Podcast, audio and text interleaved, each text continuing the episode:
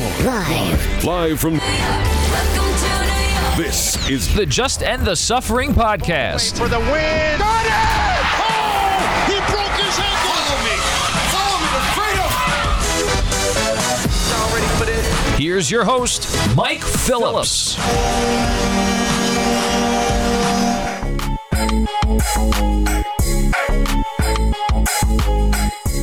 What's up, everybody? Welcome back to the latest episode of the Just End the Suffering podcast. This is New York Sports Talk, long suffering fan. Your host, Mike Phillips. Big show this week. We are transitioning out of the college basketball season into the baseball season. We're going to have our March Madness coverage. We have some baseball stuff coming up for you. We're going to be joined in just a bit by Jared Diamond of the Wall Street Journal. We're going to preview the baseball season, talk about the Yankees, the Mets, who wins the divisions, some playoff teams, all that good stuff with Jared in just a bit. Also do our annual MLB over-unders with our legal correspondent Phil Fred, a big baseball guy. We went four and two each last year. We'll see if we can improve going forward here. That's going to be coming up in just a bit. I also am going to weigh in the other show on the premiere of Marvel's Moon Knight coming out last Wednesday on Disney Plus. I'll give you my thoughts the first episode. What we could be looking forward to with this season. That's coming up at the end of the show.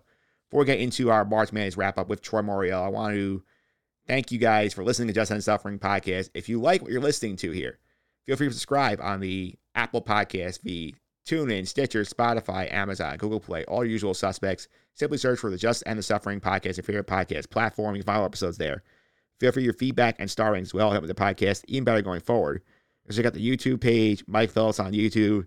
Videos of the chats with Troy, Jared Diamond, and Phil will be up on YouTube channel. Again, Mike Phillips on YouTube. Without any further ado, let's wrap up the March Madness. We're going to chat with Troy Moriello about the Final Four and our national champion right after this.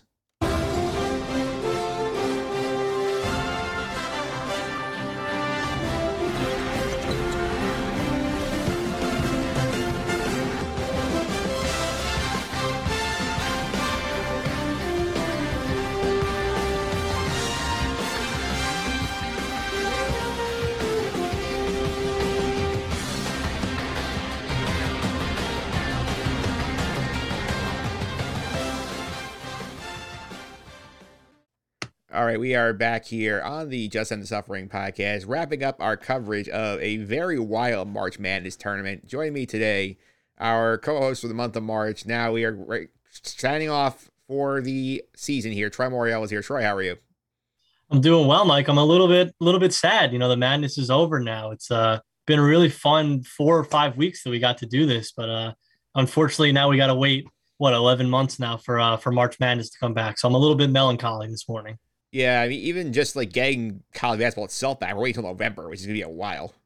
Yeah, yeah, it's too long of an off season now. The good thing is, you know, with the transfer portal, obviously there's guys entering every every minute. It feels like so. You know, the off season really never never ends, uh, or the season really never ends for college basketball. But yeah, in terms of getting games back, uh, we do have to wait about what eight or seven or eight months now. So that's going to be going to be a long off season for sure. Yeah, I mean, there's plenty of stuff going on now. I mean, this is sort of like coming coming mini NBA like where you have the transfer portal, guys when they want to declare for the draft, the recruits who haven't committed yet. I mean, there's some intrigue, but nowhere near enough to keep you engaged like the NBA free agency stuff does.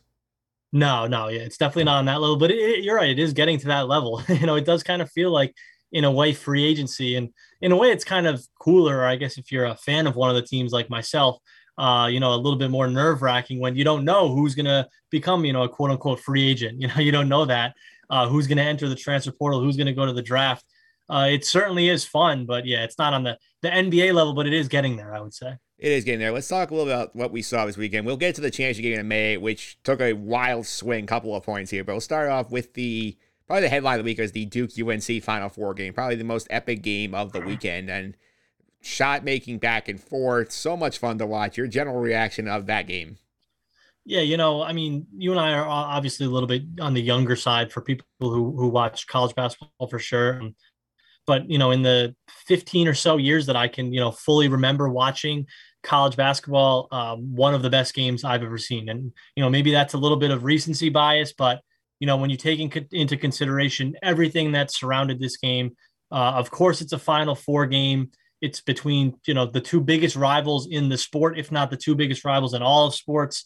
Uh, then you throw in Coach K's final game as well. And I think Jim Nantz, you know, said it perfectly on the broadcast towards the end. You know, how often do you have that much hype going into a game? And then not only does it deliver on the hype, but it exceeds the hype. Like you mentioned, the shot making was phenomenal. We had what 17 lead changes.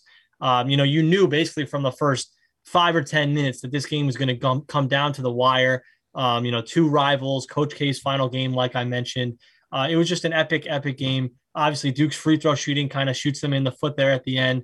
Uh, you know, uh, Love hits that big shot for North Carolina. That's kind of the dagger in that one.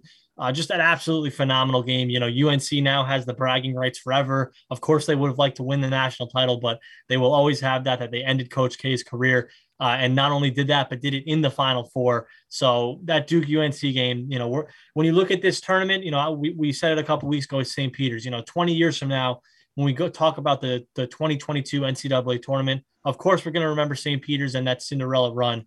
But I think one of the main things we're going to remember, if not the main thing, maybe even more so than Kansas winning, is that Duke UNC classic Final Four game. That was Coach K's final game. It's, it's something that we're going to remember for a lifetime.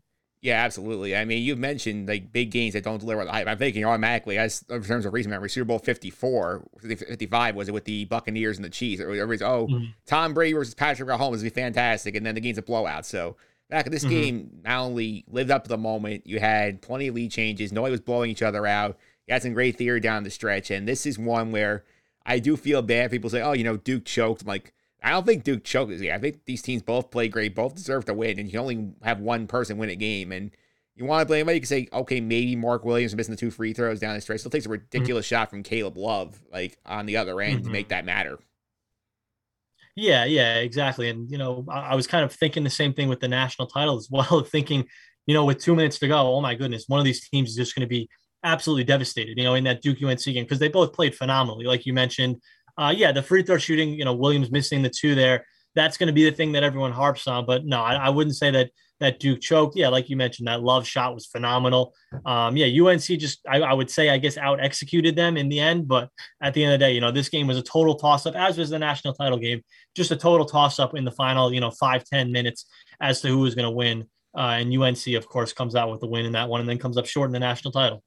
Yeah, before we get on to the title game, I want to talk touch on what we can look forward to for Duke next year because obviously Coach K is retired. I don't think he's gonna pull a Tom Brady to unretire and come back in a month. I don't think he's gonna do that. So Jon Scheyer is running the program. They have a good class of recruits coming in. They have five five impact players coming in. The top five scores should be off to the NBA. So Jeremy Roach's probably the only guy back. So I think we're interesting to see what Jon Scheyer does. He has a lot of talent coming in. Good job him on the recruiting trail, but I'm curious to see mm-hmm. what they look like next year yeah, it's it's kind of odd because you know, yeah, sure, it's the end of an era. You know, Coach K was has been there forever. Uh, it's certainly going to be weird, but you know, they're bringing in Jon Scheyer, who's kind of been like the de facto head coach for the last couple of years now. So you know, it's not going to be this major change for Duke that we've maybe seen when some other legendary coaches uh, move on in, in college basketball. And yeah, I mean, you know, Duke's going to be Duke. They're going to be they're going to be relying on freshmen again, like you mentioned. Uh, I'm looking at their recruiting here. They've got three of the top five players according to two four seven, and then four of the top thirteen. So you know they're going to have a loading loaded recruiting class. Uh, they're going to be, I'm sure, a top five, top 10 team uh, preseason. And I think that their goal, again, remains to win a national title. You know, I don't think that the expectations necessarily change you know, now that, that Coach K is not on the sidelines for them, I don't think it's going to be a big culture change or anything like that. We're not going to see a rebuild, you know, because Coach K has obviously built up that brand now for the past 20, 30 years, really, uh, as to what Duke is. I don't think that they're going to have a hard time getting recruits or anything like that. Um, you know, it's I think that the beat is just going to kind of march on for them going forward. So yeah, you know, this loss hurts, and I'm sure it hurts to lose Coach K if you're a Duke fan, but uh, I think that the future still remains very, very bright for them. I'm curious how this impacts Scheyer's like expectation level down there because like if he's taking over after if say they Duke have won and they win the title and Coach K goes off in the sunset with a win, I wonder if it's easier for him to just like take over compared to coming off what might be a lot of fans consider one of the biggest disappointments in Duke history, the way they lost these games and they lost Coach K last home game, they lost the UNC in the Final Four and Coach K's career. I wonder if, if that's more pressure on him in year one. Mm-hmm. Yeah, and you know the pressure is always going to be there for sure. You know it's it's Duke. You're following up uh, the most legendary coach in, in really all of college sports, I would say. But yeah, I think that there is a little bit of added pressure now when you look at how this season uh, ended and the disappointment that, that came with this season. Like you mentioned, you know, if they would have won it all, or, you know, maybe if, if, if uh, yeah, if they would have won it all, you know, maybe the, the expectations for next year are a little bit less with that fan base. You know, like I said, Duke is a program that expects to win every single season. Uh, they expect to win a national title. It's now been seven years, going to be eight years next year that they've won one. So, you know, the expectations are there. And I think that that just gets added on to the pressure of following up this legendary head coach for Jon Scheyer. Yeah, absolutely. Now let's get to this championship game. And boy, this was wild. I mean, Mhm. Kansas comes out of the gate. They're red hot. They're up 9 3 early. Then North Carolina goes on this huge run. They're up 40 25 at the half. They're up 16 at one point. I'm sure a lot of people on the East Coast went to bed saying, you know, okay, this game's over. And boy, if you tuned out of that game, you missed a wild finish. hmm Yeah, yeah. What a phenomenal game. It almost kind of felt like a little bit of an NBA game to me, Yeah. right? With the runs back and forth. Um, you know, where where the, you know the first half, almost whatever happens in the first half doesn't matter. You know, you uh, like you said, Kansas gets out to this early lead. UNC goes out on a big run before halftime, and then really right out of the gate in the second half, Kansas goes on this big run. Uh, just an, a complete back and forth game. You know, when when you consider obviously what happened with Duke UNC on Saturday night, maybe it wasn't on the level of that, but still a phenomenal national title game. I would say probably the best national title game that we've seen in five or six years. Um, you know, we've we've had some stinkers recently, uh, but yeah, the, the defensive intensity from Kansas in the second half, I think, won them this game. They held UNC to what 29 points in the second half after allowing 40. Uh, Caleb Love did not have a good game. Took 24 shots uh, for for UNC. Only went five of 24. Missed a couple shots at the end there as well. Um, so yeah, I, I would just say Kansas. You know, they they really stepped up on the defensive end. That was what got them this win. But another game that was a total toss up back and forth. Uh, really could have gone either way. Yeah, and I was looking last tonight. I mean, we were, we were texting during the game. Like, the end of the first half, the play there where North Carolina misses the three. Kansas boxes out Bacot. They don't block box out Puff Johnson. He comes in, gets the easy putback layup, go 40 25. I'm sure a lot of people said, okay, you know, North Carolina's dominating on the glass. They're up 18 2 second chance opportunities. Like, this game is over. But if you watch this tournament, you remember what Kansas did to Miami when they were playing very badly the first half, not losing by as much, but they played terribly. And then they came out and just went, game like turn and went to another level. And that, that's sort of what happened here. I think like that's sort of something I feel like if you pay attention to this tournament, you say, okay, this might not be over yet. Let's see what happens the first like five minutes out of the break. And if Kansas is, is flat, then the game game's over then. Mhm. Yeah, and if you're going to win a national title, if you're going to win six games in this tournament, uh, six in a row, you know you need to have that kind of in you. You know you need to have that where you know you play a, a, a crappy first half. You know you don't play great. You're down 15 in, in this, uh, like you mentioned, the Miami game. They didn't play great as well in the first half. You know you need to have a couple of games where you just flip a switch in the second half. You know not everyone can do that, but a championship level team can. Uh, if you're going to win a national title, you have to do that. Uh, and and Kansas was able to do that uh, in the second half of this one. And honestly, you know, UNC. I, I uh, turning back to UNC for a second. You know, I, I feel like the entire tournament we were kind of waiting maybe not not expecting but maybe waiting to see you know would the UNC of the regular season come out? You know would the UNC in January and February kind of come out and that would be their downfall? And it really never did until the the second half of this game you know where UNC looked like that team that was really a bubble team all season long that was an 8 seed all season long. Uh, it finally happened for them in the second half where they just kind of looked a little bit overmatched. That was really the only time I would say in this tournament where they really looked like they were overmatched by their opponent. Obviously, the Baylor run was one thing, but that was more just I, I think Baylor making a furious run. Uh, they did look a little bit overmatched in the second half. The the other shoe kind of fell finally for North Carolina, where they looked like that team that was a bubble team all season long. That that was my take on that. Yeah, my observation with that was honestly, it's like they got so far away from what this did to success in the first half. They were just attacking the paint. Bacot had double double by halftime, and they were just crushing on the glass, crushing second chances. And then all of a sudden, you know, they're chucking up threes. You have four people outside the perimeter and Bacot down low. And like they were way too slow to get back to what they were doing. The time that happened, the game's basically tied and you're in a dogfight. And, and even to that point, I mean, look at their their second to last possession. You know, you don't need a three there. There was plenty of time left to to take a two, to foul, to hope the Kansas maybe misses a free throw or, or, or two, uh, or misses the front end of a free throw, and, and you're down by one at that point. Uh, instead, what do they do? They shoot a three, they shoot and they get a rebound, they shoot another three. Uh, you know, they, they just they they didn't really seem like that. That was the smart thing there. They had a timeout as well. They didn't use it. Uh, I believe Manek got a rebound. He could have put it right back up for two, kicked it back out instead. Yeah, it just it, it, feels like they were too reliant on the three ball, especially uh, on that second to last possession. I did not like what they did there. I would have taken a quick two. You know, you hear the announcers always say you don't need a three here. Uh, I didn't think that they needed a three there to try to tie the game. They could have taken the two and, and then let the game play out, try to extend the game. Uh, now Kansas did their best to give it back to them, but but still, uh, I didn't I didn't love that that second to last possession by North Carolina. Yeah, I think one thing that's important to mention here about that end game sequence is that like right before I think they were down one, they had the ball there. Armando Bacot ends up like like hurting his ankle again. You saw the V replay that like the that like basically a problem with the floorboard, one of the floor panels yeah. came loose and he's and he's it bent and gave out his ankle. He comes out of the game there, and then you wonder maybe that not having Bacot down low and having Manek be the five, maybe they said, you know, we can't go low. We have to shoot outside. And instead of trying to just attack the rim and either get to the stripe or get a quick layup. Mm-hmm, mm-hmm. And yeah, that that was a really unfortunate thing. You know, that's I guess that's kind of one of the downfalls of of, of playing a game uh, in a football stadium. You know, playing a basketball game in a football stadium. Obviously, they're always going to do that, but yeah, uh, I don't think that that happens. You know, if, if we're in a, a, basketball arena with Bacot, but you know, what a what a what a, a gutsy effort for him. You know, he only shot three of thirteen from the field. Uh, but 15 points, 15 rebounds, like you mentioned. I think he was the first player ever to have six straight double doubles in the NCAA tournament. He does it on the bad ankle as well, and then he re-injures it at the end there. Um, yeah, really gutsy performance by Bacot. But yeah, you have to wonder, uh, did that injury kind of sway what UNC did on that on that possession? Yeah, it's it's certainly a good point. Yeah, I also think a little bit of a victim of the moment too, because throughout this tournament, we've seen Caleb Love hit big shot to big shot. He hit the big shots against Baylor, he hit a big shot against UCLA, hit the big shot to bury Duke. So the mother must have figured, oh, you know, like we'll give it to Caleb Love, he'll make something happen. You said 24 shots, he only makes four. That's maybe one of those things you realize that's not your night.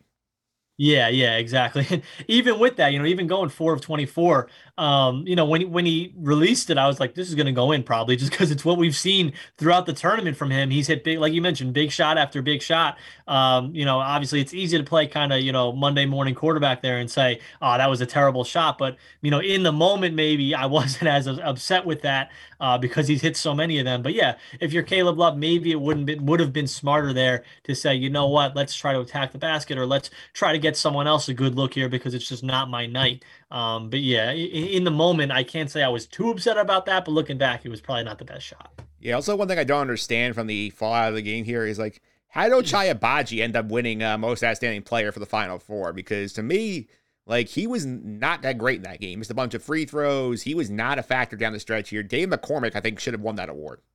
Yeah, McCormack had that big game against Villanova as well. Um, yeah, the double double for him, 15 and 10, uh, 7 to 15 from the field. He had a couple of big shots at the end there. Yeah, I think Agbaji, maybe it's, you know, kind of a case where you know the quarterback kind of wins Super Bowl MVP a lot of the time. Uh, Agbaji's their best player, of course. You know their most notable player, so maybe they just gave it to him. But yeah, you know if you're looking at the the Kansas roster and you know who played great for them, uh, you know he doesn't really stand out. Obviously they had five guys in double figures in this game. Yeah, but I wouldn't say that Agbaji uh, really stood out above everyone else in this one at least.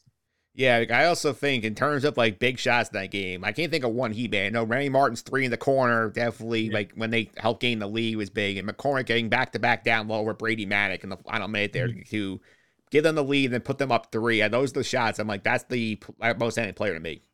Mm-hmm. Yeah, and yeah, even Remy Martin, you know, uh, four of six from three point range in this one. I think he had what 14 points off the bench. Yeah, yeah 14 points off the bench. Uh, he was phenomenal in, in, this one as well. Without him, they certainly don't win. Like you mentioned, hit that big three in the corner towards the end. Uh, yeah, it was a total team effort from Kansas. You know, I think you could have given it to really uh, one or three or four guys on their team tonight. Um, yeah, but but Agbaji, like I said, I think because he was maybe the most notable guy, he probably gets it in the end.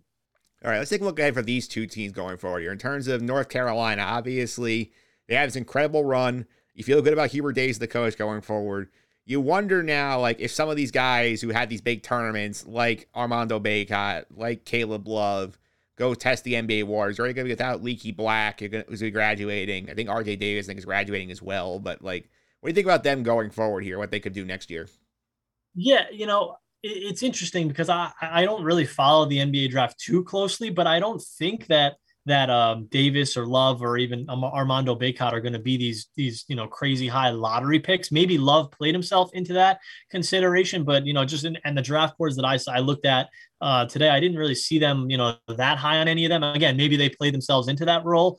Um, they will certainly, I would assume that they're going to test the draft waters, but you know, you could see a scenario where Bacot and Love are, are back next season, or and uh, maybe even Davis as well. But you know, and if that's the case, I think we could be looking at North Carolina, kind of how we looked at UCLA this season. You know, UCLA, that blue blood team, they made that miraculous run to the Final Four last season. They lose on a buzzer beater. Um, they basically bring their entire team back, or at least all the meaningful guys from that team back this year, and they go into the year as kind of a Final Four national title favorite. Um, if North Carolina can get a couple guys of their core to come back next season, uh, they could be kind of looked at as that as well. You know, a team that obviously makes it all the way to a uh, to a national title game in a season that they went into the tournament as an eight seed, where they were kind of on the bubble all season long.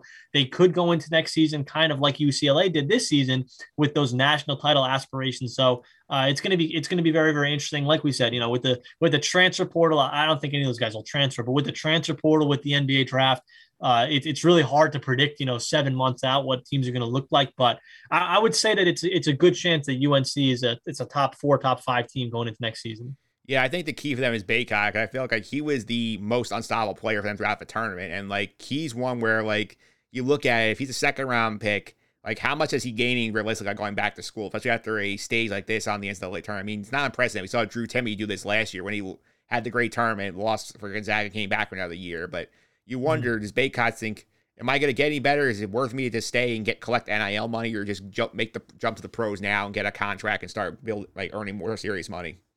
Yeah, yeah, and that's always the decision these these guys have to make right now. And the NIL, you know, making money now off yourself, that obviously clouds the the decision even more um, for these guys. You know, the flip side of that is maybe he's saying, you know, I'm a, I'm a second round pick. I'm projected a second round pick. Um, even next year, I'm going to be a second round pick as well. Maybe I'll just come back to school and try to win a national title. Um, but, you know, you'd always wonder, you know, how important is it to those guys? Every guy is different, of course, you know, in terms of, of what they want to do on the collegiate level. Maybe he says, you know what, I got this team to a national title game. I want to go get paid now. I want to go uh, get drafted into the NBA, which he um, he almost certainly will uh, yeah, you know, so every guy is different. It's going to be a tough decision. You know, every decision is different for these guys. Um, so yeah, it's going to be very, very interesting. But you know, if he does come back, I think you and if, if UNC returns a couple other guys of their core, uh, I think that they're you know a national title favorite going into next season. Yeah, I think the more interesting ones, obviously Kansas, who right now is our national champions. They earned that win. They have a lot of guys leaving school right now. Mm-hmm. Obviously, Remy Martin is no longer has eligibility. There's McCormack or Mitch Lightfoot or Raji's going pro. Christian Braun is is the X factor, I think, in this group. They have a good class coming in, but I think the shadow over hang on all this thing is this uh, these five level one uh, uh, violations being thrown at the program Bill Self, and you mm-hmm. wonder here, like, is this area where maybe Bill Self's not coaching next year? Does this team have mm-hmm. postseason ban next year? We saw the chaos going on at LSU right now, where basically nobody who was on last year's roster is is actually committed anymore for new, the new coach Matt mm-hmm. McMahon. Like all the kids who recruited decommitted. They only have a couple of transfer portal guys in there. Like you could be looking at some real chaos at Kansas here, if, if depending on how the NCAA rules of this. Yeah, how how crazy would that be, right? If if you if uh Kansas wins a national title and then you know a few months later their their coach gets sanctions and uh you know, maybe like you said, has to sit out a year, or they get a postseason ban for next season. Uh, you know, the defending national champs uh, aren't eligible to play in the in the NCAA tournament. How how crazy would that be? Yeah, you know, that cloud certainly hangs over for them. Uh, um, I wouldn't say that they're going to be, you know, at this point that they're a national title favorite going into next season, like you mentioned. Uh, Agbaji's going pro, McCormack is out of eligibility, Remy Martin is out of eligibility, so they're going to lose a lot of guys. They get Christian Braun back, of course, but you know, the, I would say that they're probably still going to be around the top of the Big 12 for sure. You know, them and and probably Baylor and a couple other teams um, as usual. But yeah, I wouldn't say that it's you know national title or bust next season for Kansas. And of course, you know, in the back of your mind, you're wondering, are they even going to be eligible? What's going to go on with that? So uh, certainly going to be a different look in in uh, in Kansas next season, one way or another. Uh, I think that they're very happy, uh, very very thankful that they got this national title at least uh, uh, this season. Yeah, I'm curious if this, especially like if Self ends up getting banned, the team doesn't. Like if maybe they have like a rough year, like you wonder if they're going to try and pull like I forget which school it is a few years ago where they're having a bit. I think it was in Auburn a couple of years ago where they had the yeah. middle of the season they were doing bad. You know what? We're not going to play the postseason this year. Like we're not. Gonna, yeah. yeah, it's like we're self-imposing it. I think that could yeah. be a realistic possibility if they go off to a rough start. Yeah, yeah, and you know, with, with Kansas, they're always around the top of the Big Twelve. But yeah, you know, if you look in in January, February, and they're kind of like you know a middling team, maybe they're you know ranked somewhere in like the the high teens, low twenties. Maybe they say to themselves, you know what, this isn't going to be our year. We're going to be you know a four or five seed in the NCAA tournament. Let's uh let's let's do this now. You know, you could definitely see that happening because yeah, we've seen it in the past. You know, there is a precedent for this uh, in the past. So yeah, wouldn't wouldn't shock me if they did that or if Bill Self did that uh, for Kansas this season or next season. Yeah, I'm sure for now. I mean, they're going to try and fight the NCAA for as long as they can because they do have a good Yeah. recruiting class coming, headlined by Grady Dick and McDonald's All American. But like, I think this is one where you have to watch very closely because if Self gets hit where he's missing like half the season, a whole season, and the team struggles, like, and they know that they're probably going to have to deal with the postseason man at some point, they might say, you know, let's just take the medicine now, and not have it ruin a year. We have a bit more serious title aspirations.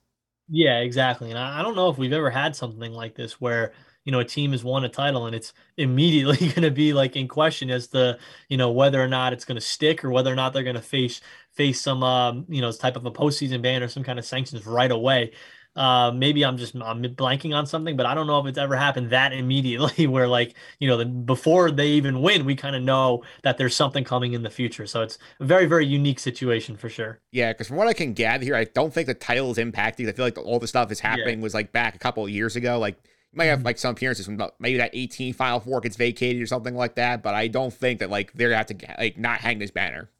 Hmm Yeah, which is is good for them, of course. And, and the whole you know vacating titles thing is, is silly in, in general. You know, it's it's silly to say a team didn't win a title. You know, you, uh, Louisville with Pitino, that was a big thing, of course. Um, I, I I never understood that why they vacate you know titles and Final Fours and all that. I, if there's one thing that the NCAA can get rid of, it's that. Yeah, because like you're sitting here telling all of us who watched that 2013 NCAA tournament that Louisville did not win. Like we didn't like what we Yeah. saw was a complete fiction. Come on. If you want to make them take the banner down, I, I guess you know, but don't say it didn't happen. That that's always silly to me. It, it happened. We all watched it. You know, sure, it, you know, maybe they cheated a little bit to get there, but it, it happened. You know, don't take that away uh, from from the from the school. If MLB did not take the trophy away from the Astros in 2017, we Yeah. shouldn't be like forcing teams to like take away their title runs or Final Fours. That's like that to me is dumb. Exactly. The whole, you know, and that was a big debate, obviously, with the MLB. But hopefully, we can uh that can set a precedent. I'm sure it won't with the NCAA because they usually don't operate.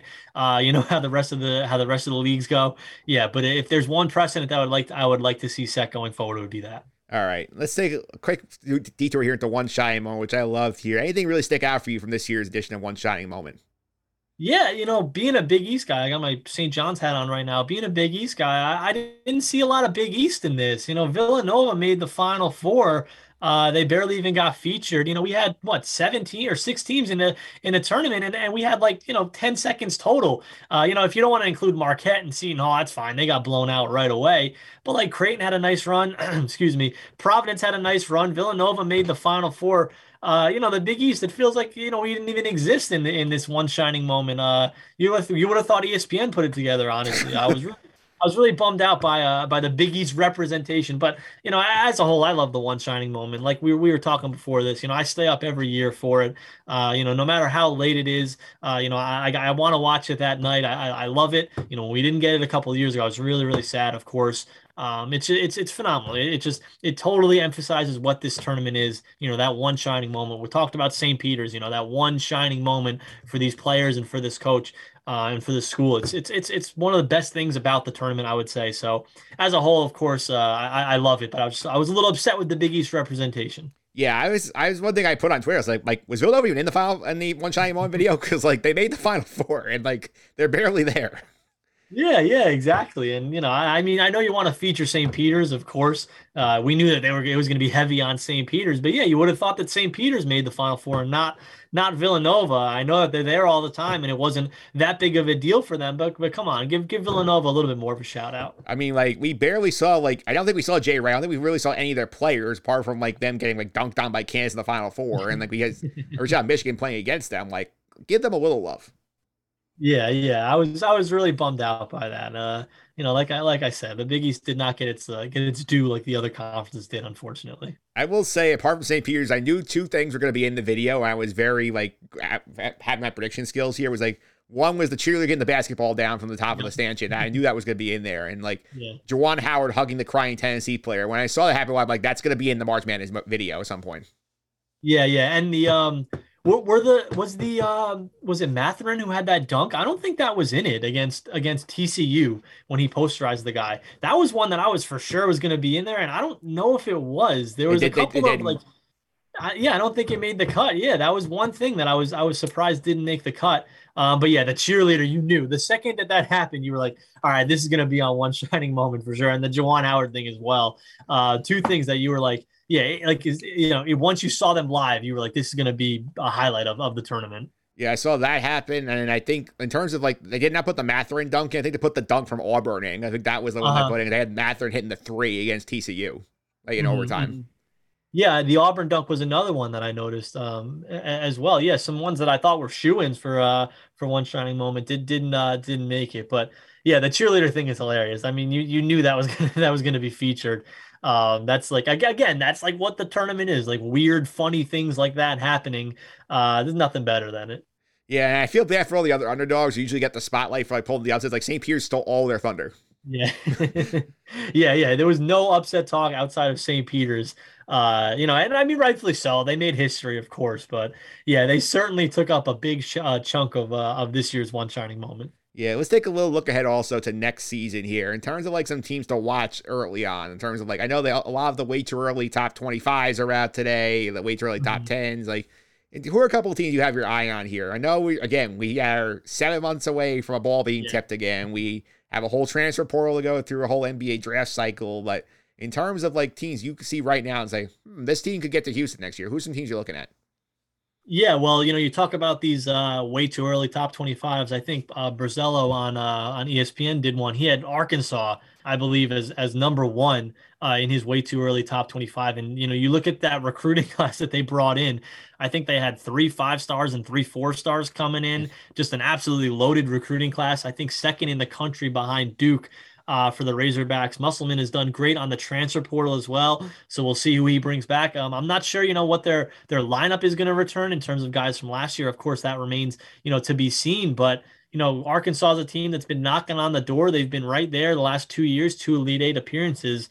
Um, you know, I think the next year is a reasonable uh, expectation for them to make the Final Four. You know, when you look at this loaded recruiting class coming in, of course, you know you never know how freshmen are going to react to the to the college game.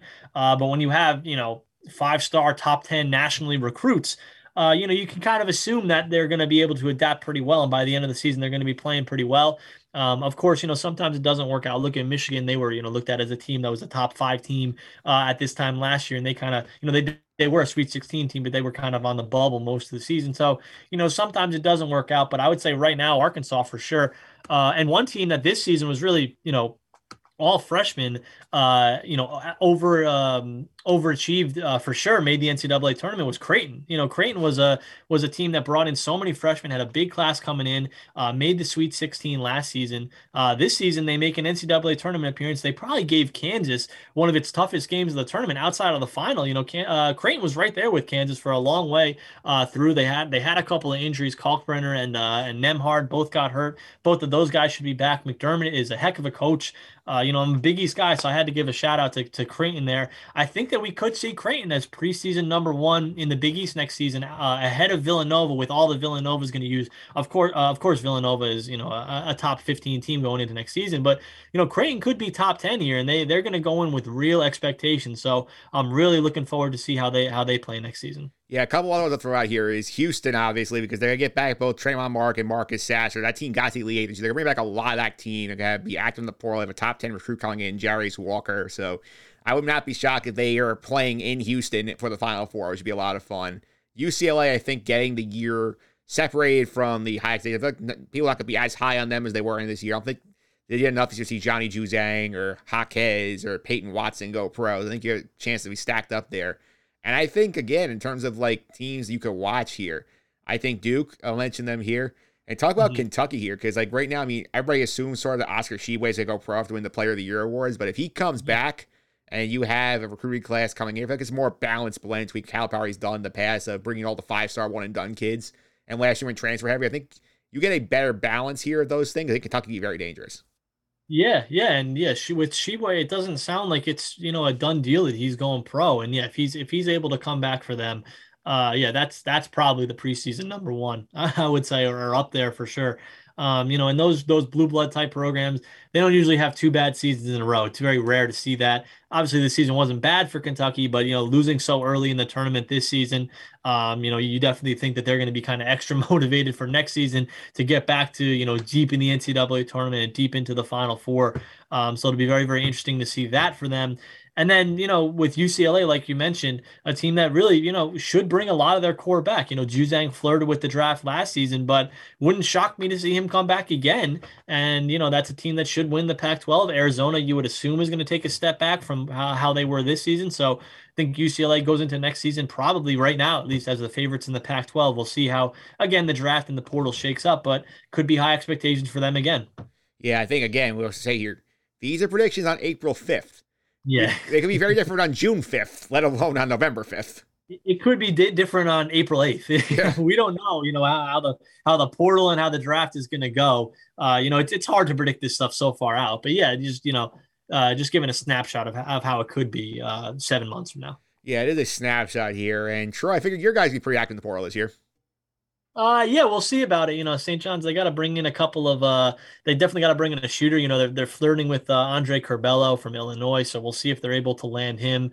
Uh, you know, they've been involved in a lot of guys, but yeah, they need they need uh certainly a, shooter to uh to kind of space the floor, you know, build the team around Posh Alexander. They lose Julian Champagnie, they lose Aaron Wheeler, uh, who are two big wings for them. So they need to bring in kind of, you know, a slasher type shooter that can uh space the floor over Posh Alexander. It's gonna be Posh's team next season. So, you know, gotta kind of build around him and, and his strengths. And, you know, his strengths, like I said, are kind of spacing the floor out, giving him room to operate in the paint. Uh, so we'll see about that. Absolutely. And Troy, thanks for all the time. I really appreciate it. Before I let you go, be a follow social media, keep up with some of the stuff you're up to. Definitely, yeah. You can follow me on Twitter at Troy Mauriello. Uh, M A U R I E L L O is the last name. Uh, yeah, I do the Seeing Red podcast, cover St. John's basketball. Just did uh, podcast with Zach Braziller of the New York Post. So definitely check that out if you're a St. John's fan, if you're a Big East fan, anything like that. Uh, definitely check it out. Yeah, absolutely. It's definitely glad to have you here today. I have to sort pass the torch here, going from the end of college basketball into baseball now. So I can talk from baseball right after this. All right, Mike Phillips here. Hope you enjoyed our college basketball wrap up with Troy Moriel. Before we dive into the baseball a little bit, I wanted to throw some stuff out there for the audience here. Actually, next two seconds on the podcast, the interview with Jared Diamond, the over under with our legal correspondent Phil Fryer recorded prior to the end of March, which means we missed out on two big storylines. You're not going to be addressed, so weigh in real quick. The Yankees, Brian Cashman going to the Athletic, talking about how he feels that the 2017 team got cheated of a World Series title and they should not have an aster- a drought and have an asterisk on it. Come on, that's pathetic. The Yankees in that series lost three games in Houston by a combined score of I think two to one, one to nothing, and two to one. So they couldn't hit in Houston. The Astros weren't hitting either, so the cheating was not really bothering them there. And you can't assume you're gonna go out and beat the Dodgers in the World Series. The Dodgers that year were really good, so I think it's lame. I think it's pathetic. Just more excuse making for the Yankees or justify for cash and why he hasn't made the World Series in a dozen years. But that's number one. Number two, the Jacob DeGrom thing. He's going to be out for a while. He has a stress reaction in his elbow, his shoulder. Going to be out for probably close to June because we shut down for four weeks. They to check again see if it's cleared up. Throws a big monkey wrench into the season right now for the Mets. So we will keep that in mind as I'm talking to Jared Dime and Phil Ferret about the state of the league. But we're now going to dive into those interviews. I'm going to start with our chat with Jared Diamond right after this.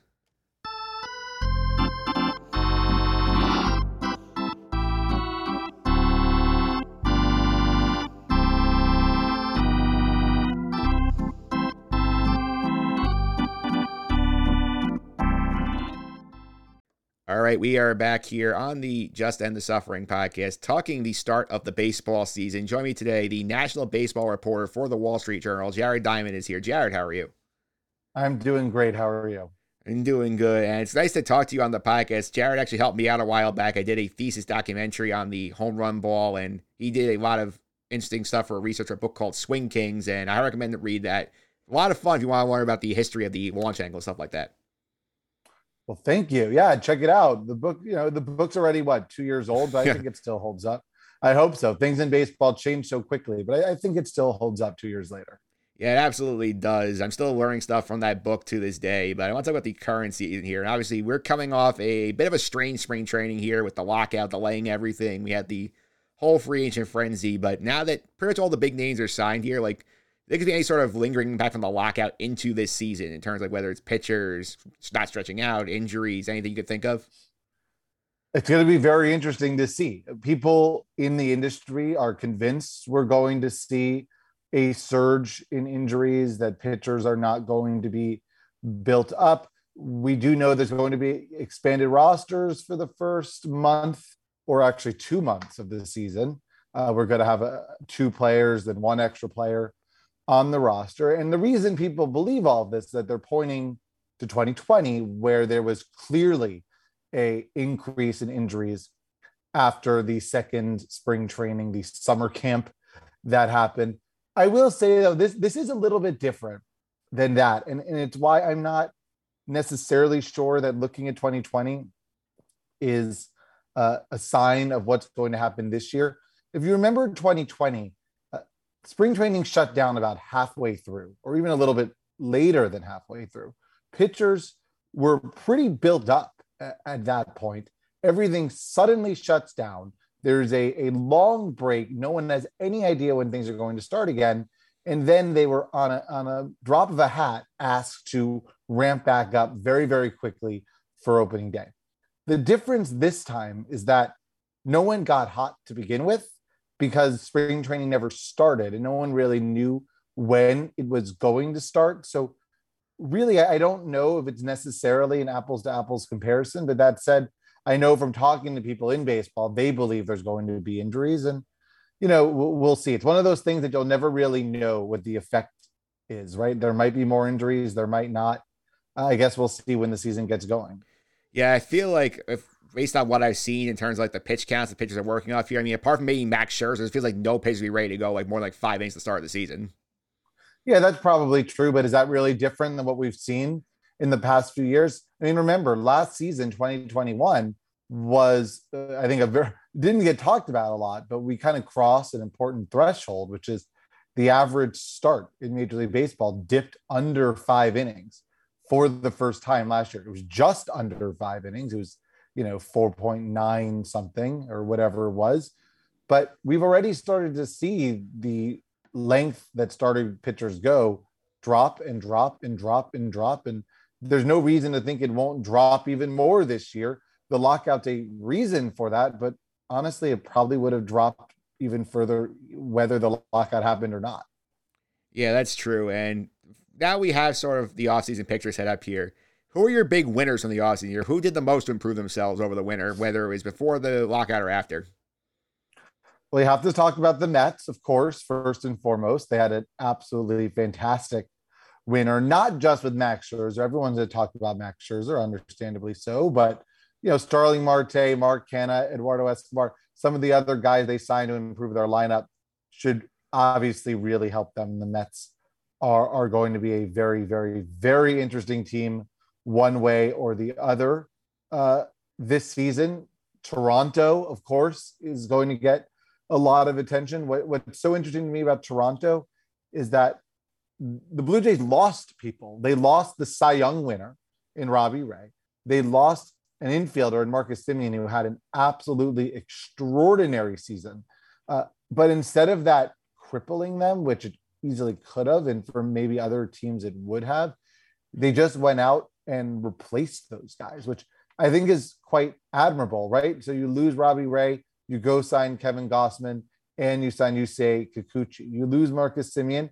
Yeah, you're not going to be able to replace that, but you go out and trade for Matt Chapman, and that puts the Blue Jays in a position where a lot of people believe that they might be the best team in what is a very, very competitive AL East. And I also would say something similar about Atlanta, the way they handled their first base situation. There's a lot of disappointment. They didn't go out and sign Freddie Freeman to the long term contract, but, you know, emotions aside, you could argue that maybe they're in a better long term position with the long term deal for Matt Olson. They would have been with Freddie Freeman. So those are a few teams that that come to mind. Uh, also, Philadelphia. You have to really like the move they make. That's a very very scary lineup when you're talking about Bryce Harper, Kyle Schwarber, Nicholas Castellanos, Rhys Hoskins, G- JT Realmuto.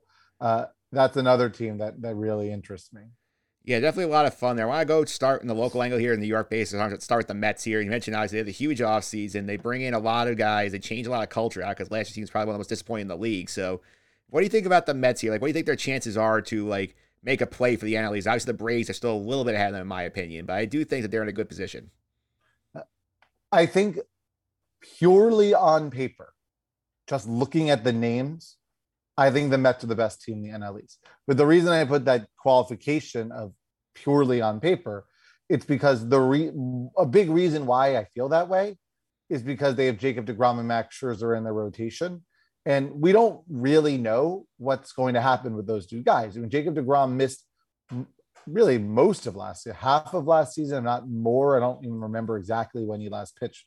June, July, whatever it was. It's been a while since we've seen Jacob DeGrom on the mound. Max Scherzer, uh, he's Max Scherzer. He had a great year last year. But let's not forget that you know, down the stretch in the postseason, he struggled. He talked about having the dead arm or whatever it is that he was. Uh, Max Scherzer is 37 years old. He's going to turn 38. And I'm not sure that he necessarily realizes that he's 37 years old, turning 38. So look, if Jacob DeGrom and Max Scherzer, or Jacob DeGrom and Max Scherzer, I think they're the best team in the NL East. If they're not, you know, that changes everything. And the reality is we just don't know what they're going to be. Like the Braves just won the World Series last year. I'm not taking anything away from them. They are a great team. But let's not forget that the Braves, they only won 88 games last year. They were not good for much of the season. I know they didn't have Ronald Acuna for a good chunk of it. They made a lot of deals that sort of elevated them at the end of the season. But it's not like the Braves in 2021, despite winning the World Series, were this runaway contender.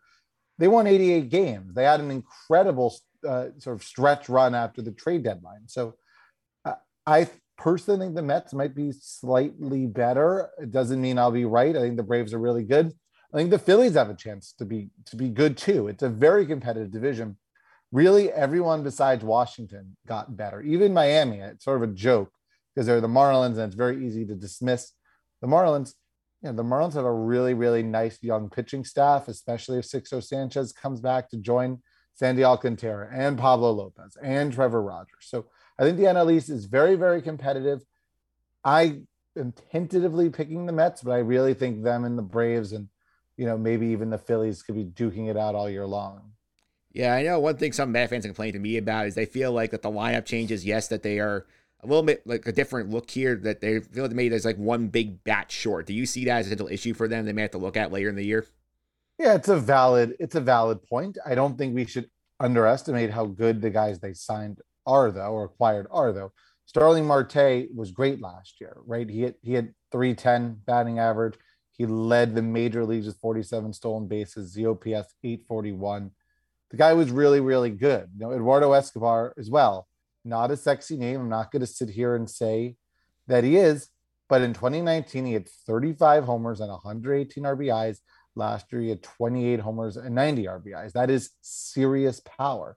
Uh, are they one bat short? You know, maybe, maybe not. I mean, what is Pete Alonso going to do? I do think a lot is riding on Francisco Lindor, right? Francisco Lindor needs to be the Cleveland Francisco Lindor, not the New York Francisco Lindor from last year. If he is the Francisco Lindor that the Mets signed, gave all that money to, there's your big bat in the middle of the lineup. You know, if he is that guy, that helps a lot. Now, I actually thought that the Mets were a starting pitcher short, and then they go out and traded for Chris Bassitt, and suddenly you're like, man, Degrom, Scherzer, Bassitt, Carrasco, Walker, that's pretty good. I do agree with you that the lineup there's some questions in it, uh, and I think a lot of eyes are going to be on Lindor. A lot of eyes are going to be on Pete Alonso as well. But again, just the names in the lineup, if they do what you sort of think they could do, I think there's I think there's enough there, and we also know that the Mets are not going to hesitate with Steve Cohen to go out and acquire somebody if needed at the trade deadline. I guarantee you, uh, they will be busy uh, at the trade deadline if they if they think they're a piece away. Yeah, it makes some sense. And I want to stick in the East for one second here because obviously you talk about the Braves. They won the World Series. They they replaced Freeman with Matt Olson in the long term contract here. Bring Duvall back. Suck Acuna might be back in May. And a lot of the same guys are back. They did lose a couple of the fringe pieces there, but like, and what do you think the Braves' chances are of making another deep October run?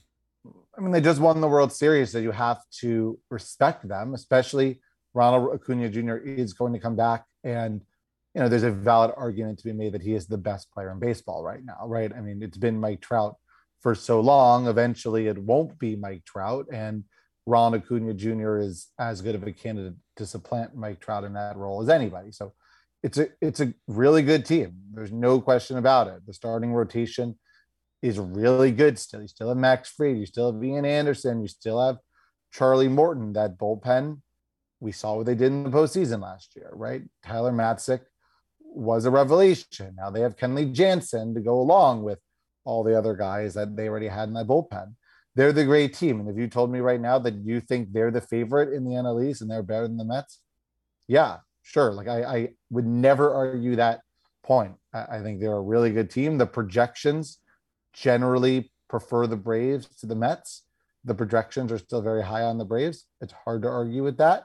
Um, I really look forward to seeing the Mets and Braves duke it out. Now, we kind of forget that that was a great rivalry for a long time in the late 90s into the 2000s. The Mets and Braves were like a really legitimate rivalry. You know, they met in the postseason a few times. Uh, it was really fun. So I, I'm looking forward to maybe getting back to that. Yeah, I think that'd be fun to see too. I shift gears across town to the Yankees here, and they certainly had an interesting offseason, whereas they come off a disappointing year where 2020 doesn't go the way they planned. 2021, they're struggling most of the way, get in late, get beat up in the wild card game. There's talk, oh, oh you need to either change the manager, make big change the roster. They bring the manager back, they tweak the roster, they don't do a ton, but like, what's your sense of what you think the Yankees did to change themselves up this winter? The Yankees are absolutely baffling, and I I, I don't understand what they're doing. Um, and look, they're the Yankees, and every time you think the Yankees are not going to be good, you're wrong, right? Like I've been wrong about the Yankees seemingly every year, where they have teams where you look up and down the roster and you're like, this is not a good baseball team, and they win 100 games. So I'm not going to sit here and say that the Yankees are not going to be good. That said, like my gut and heart tells me they're the fourth best team in the AL East which like it's insane to say that. And like I say that with the knowledge that I'm probably going to be incredibly wrong because that's what the Yankees do. But it's sort of baffling, right? Like, why didn't they sign Carlos Correa to that to the contract that the Twins signed him for? Why didn't they go get Freddie Freeman or, or someone else to play first base? Like, why didn't they improve their starting rotation? Like, I, I don't know. I don't know why they didn't do anything this winter. And yeah, okay, they they traded for Josh Donaldson. Okay, is that supposed to be inspiring to anybody? Josh Donaldson is not a young guy. He's 36 years old.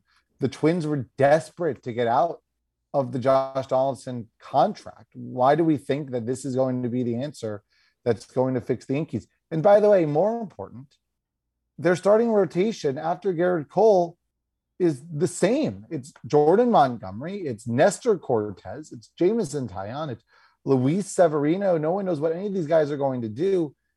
It's it's just baffling to me. It doesn't mean the Yankees aren't going to be good because, like you said, they were really good last year and they have roughly the same team. They bring back Anthony Rizzo. You're still going to have Joey Gallo. You, know, you hope that Gleyber Torres is better than he has been. He's not playing shortstop anymore. Your defensive shortstop is greatly improved, you think, with Isaiah Kiner-Falefa. Like there's things about the Yankees that you like, but then you like look around the division and you're like, Toronto got like clearly better. Like they made moves to clearly get better after winning 90 games last year. Boston, after making the ALCS last year, went out and clearly got better by signing Trevor Story, who's one of the biggest free agents on the market. And then Tampa Bay is Tampa Bay. Like you you underestimate Tampa Bay at your own peril. Like the Rays are the pretty much the same team they were last year, but the Rays were significantly better than the Yankees last year. And the Rays might have the best overall pitching from top of the rotation to last guy of the bullpen in all of Major League Baseball. That's just what the Rays do. So it's like I just don't get why it was clear that the Yankees had opportunities to improve their team and didn't do it because they have Anthony Volpe in the minor leagues. Like everything I hear about Anthony Volpe is that he's going to be great. There are scouts that I've talked to that talk about Anthony Volpe like he's the second coming of Derek Jeter. And that's great. I hope that is the case. But it's not going to be in 2022. So I don't I just don't I just don't understand why the Yankees had the offseason they had. Yeah, it's also wild you think about the fact the Yankees basically gave the Twins the salary they need to sign Carlos Correa when then just signing him alone would probably the Yankees much better. Yeah, it's hilarious. It's hilarious. There's to me, there's no excuse why the Yankees didn't just sign Carlos Correa. You don't want to give him a long-term deal, fine. I don't really know why. They probably should have just given him a long-term deal. But look at the deal Carlos Correa ultimately got. You're saying the Yankees couldn't have beaten that deal? I mean, or given him that deal?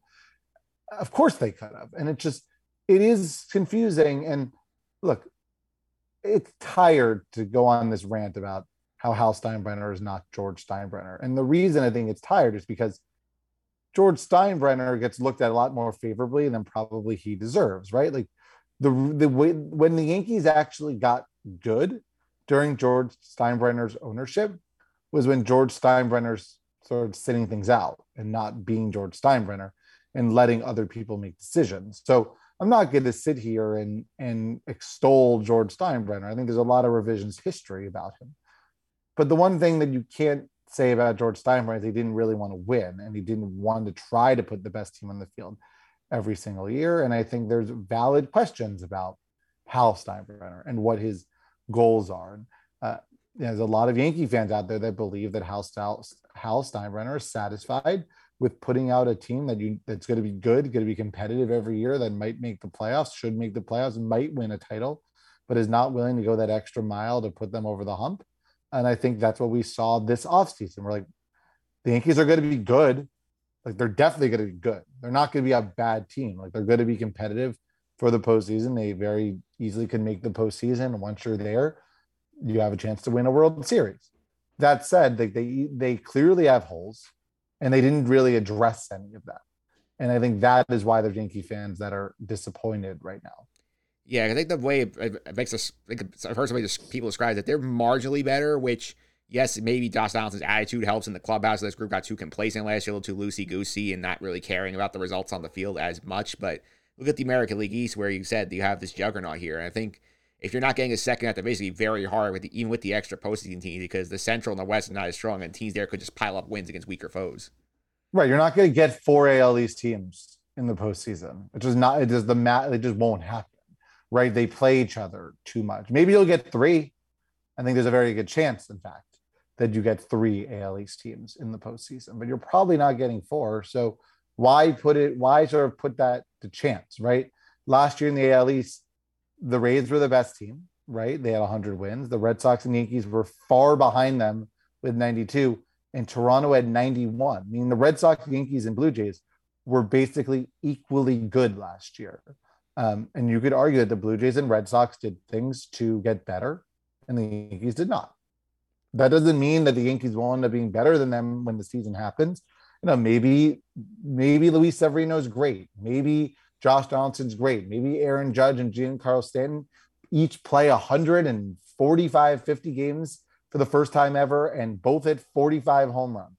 And the Yankees are amazing. Like there's a path for that to happen but there's a lot of there's more question marks to me with the Yankees than there are with those other clubs. Yeah, if you had to pick today, who would you pick as your AL East champion? Huh. I feel like everyone wants to say Toronto, and I'm not going to say they're wrong, but I'd probably still pick the Rays because the Rays are the Rays, right? Like the Rays are this like they made some sort of like weird deal with the devil or something where they where no one ever cares about them, but they have like the greatest baseball team ever every single year. Uh, and by the way, the reason for the the reason I like the Rays is their pitching. Like, Yeah. The Rays pitching is just so good, and I know like the names in the rotation don't like jump out at you, but like I said before, from like one to thirteen pitcher pitcher pound for pound, there's no team in the AL East that's better. You have a full season of Wander Franco. You have Austin Meadows. You hope he bounces back like the Rays just have this way about them. So I think they're still probably the best team in the AL East, but Toronto's sort of right there beneath them, and the Yankees and Red Sox are beneath them. That's how I sort of see it right now. Yeah, it makes some sense. And I know last every year since we have this one team sort comes out of nowhere has a big run. Last year was the Giants, who most people thought were like a average team. They want to win 107 games and end up hosting the Giant Dodgers in the division series, end up losing that series. But is there a team you have your eye on that you think could do better than people think they will right now? Very good question. Um, there's a there's like a few that sort of like these are all sort of like pie in the sky things, but like there's a couple teams that come to mind that's like if things break right, they could be they could be good. Uh, and one of them is Seattle. That's not really that hot of a take. They won 90 games last year. I don't really know how they did it, but they did win 90 games. I think they got better this offseason. And considering that, you know, Houston uh, without, you know, Houston is not quite as good as they were last year. Anaheim is still Anaheim. Like if you told me that Seattle is going to win the AL West, I'd kind of buy that. Like I think it's not necessarily could be a long shot, but you know, I, I kind of like them. Um, you know, I think Detroit is interesting. Uh, in sort of a weak AL East or AL Central, excuse me. Like Detroit has a lot of really good young guys, and you kind of look at them as like eventually the Tigers are probably going to be good. When's it going to be? Probably not 2022, but like, could it be? Yeah, it could be. And and the the other one again, this is I'm all this is all very pie in the sky stuff. But the other one, like if things break right, I mentioned them before, is Miami. Like the NL East is very, very competitive, but Miami might have the best overall starting rotation in the NL East. Despite that, even with Scherzer and Degrom on the Mets, like one through five, especially if Sixto Sanchez gets back at some point. Like I'm not sure the Marlins have enough offense to put them over the hump, but that's another team where you're like, if you squint the right way and things break the right way, they could be kind of interesting. So I'm not saying I bet money on the Marlins or the Tigers or the Mariners, but like you ask teams that you don't expect that could be good, those are three. Yeah, those are ones you keep your eye on for sure. And the other way, real quick, is there a team out there you think that might not do as well as we are prognosticating heading into the season? Interesting question again. Um, I don't really know exactly what people are prognosticating with this one, but you know, Houston, I think, is one where like I think you could sort of start seeing the end of the Astros a little bit, right? Like, I'm not saying it's going to be this year, but the Astros, you sort of just pencil them in. I was like, they're going to go deep in October every single year. And that's been the case every year since 2017. I think you're sort of maybe starting to see like the end of that reign, maybe. Like, you know, George Springer's gone and now Carlos Correa is gone.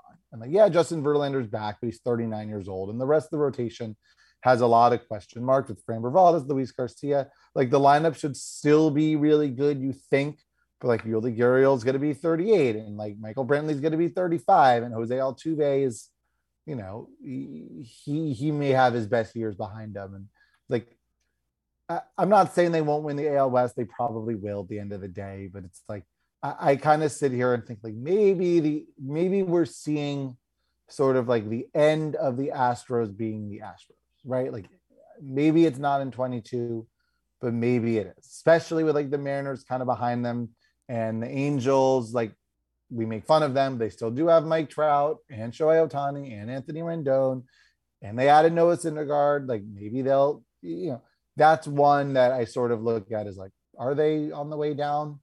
Maybe I, I could sort of see it. I think the one I have like raise my eyebrows a little bit is the Phillies. Is yes, they do have tremendous hitting, and their lineup can score like ten runs a game if they want, but defense will be an adventure for them, and the bullpen's still an adventure for them, and the pitching beyond Wheeler and Nola is, I think, a little questionable. So for me, I think the Phillies be the one I sort of like look at like with a little side eye if I don't know like how good they Yeah. actually will be. Yeah, the Phillies. I don't know the Phillies are going to be that good, but I don't really. I guess what I thought about the Phillies with your question. The reason I didn't name them is because I'm not really sure that people have that high expectations for them. Do they? Maybe some more than last year. That was an 82 win team last year, and I don't really see the Phillies as better than third best man, at least at, at best. So, like maybe maybe they'll be even worse. Uh, I don't. I don't see them as like this surefire. I, I don't know. I don't think the Phillies are that great. I think they're going to be fun to watch though. Their lineup's going to score an incredible amount of runs, right? Like they're going to score a ton, but their defense is going to be terrible. And I agree with you. Their pitching is like a big mess, especially because Aaron Nola is like was not Aaron Nola last Yeah. year, right?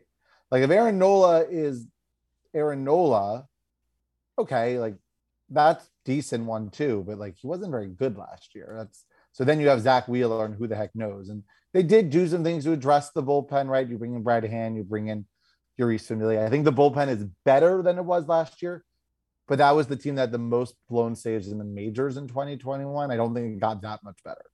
Yeah. All right, my last question here is obviously I know we're still in spring training right now. We're wrapping things up here, but if you had to make a pick today, who would be your World Series pick, like for the matchup? I've been thinking about this a lot, and it could change between now and uh, now and opening day. I don't think this is going to air before opening day. So if I tweet something different, uh, you'll forgive me. But as I sit here right now, my World Series pick, the matchup is the Dodgers. I'm sorry, I don't mean to be cliche, but like they're insanely good. they're like ridiculously good. It's scary how good they are. I like them coming out of the National League.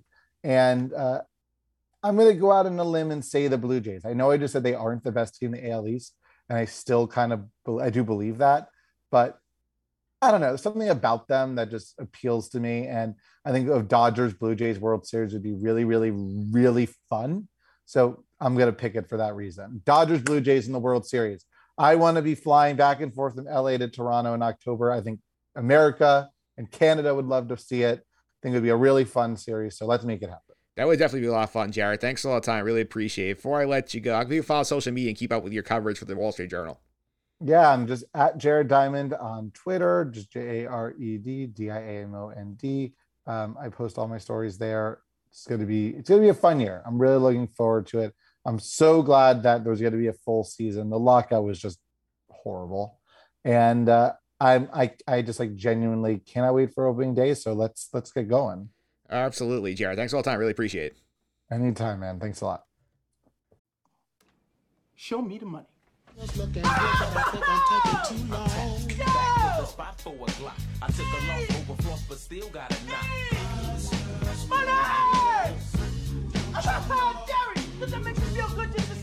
All right, Show Me the Money is back. We are here doing our baseball over-unders as part of our opening day baseball podcast. Joining me today, he's done the last couple of years to do the over-unders here. A big baseball fan, legal correspondent Phil Fred is here. Phil, how are you? Hey, Mike, I'm good. Uh, I look forward to doing this every year. This is uh, one of the fun, most fun, probably the most fun segment we do every year, uh, I think. And uh, I'm happy we get to do it because a few weeks ago, uh, as we talked about a lot on this podcast, I wasn't sure if we'd be doing this. So I'm happy we're doing it. Yeah, I mean, when we talked about this originally, I said, "Oh, you know, see you in June when when the they blew past the opening day." But cooler heads prevail. We got a deal done, and now you know, I feel like the lockout situation. It's good. We're not going to talk about it for five years, but I do think that I'm worried about what happens after this deal expires too. Yeah. Uh, four years from now, three and a half years from now, we'll probably start having some problems. But uh, but for now, we got baseball, so ready to jump in. I am ready to jump into. I do think it was good that they managed to save all 162 games. They had the series tacked on at the end of the year. So for the Mets case, that's the Washington series. The Yankees case, it's the Astro series. Or whichever one was the four game series of the Yankees. I don't know if it was Astros at Texas. The other one's basically the other one's made up of double headers throughout the year. So that was a pretty clean way to just handle that first week they missed. Yeah, uh, that, that that was clearly the right thing to do. It pushes the World Series back a little bit, but uh, it, it's it's not pushing it back to the point of absurdity. Yeah. so I think it's fine. Yeah, and I think the the Yankee one, I think it's unfortunate for them because they have the Texas trip the first week of the season. That's gonna be a lot of extra trips to Texas they're gonna have to make. Yeah, it's uh, not not ideal, but that's uh that that's what happens uh, based on the union thing, and the Yankees have no one to blame but themselves because their player reps still voted no on the new deal. So Hey, my team is right there with them. They also voted no. yeah, so uh, here here we are.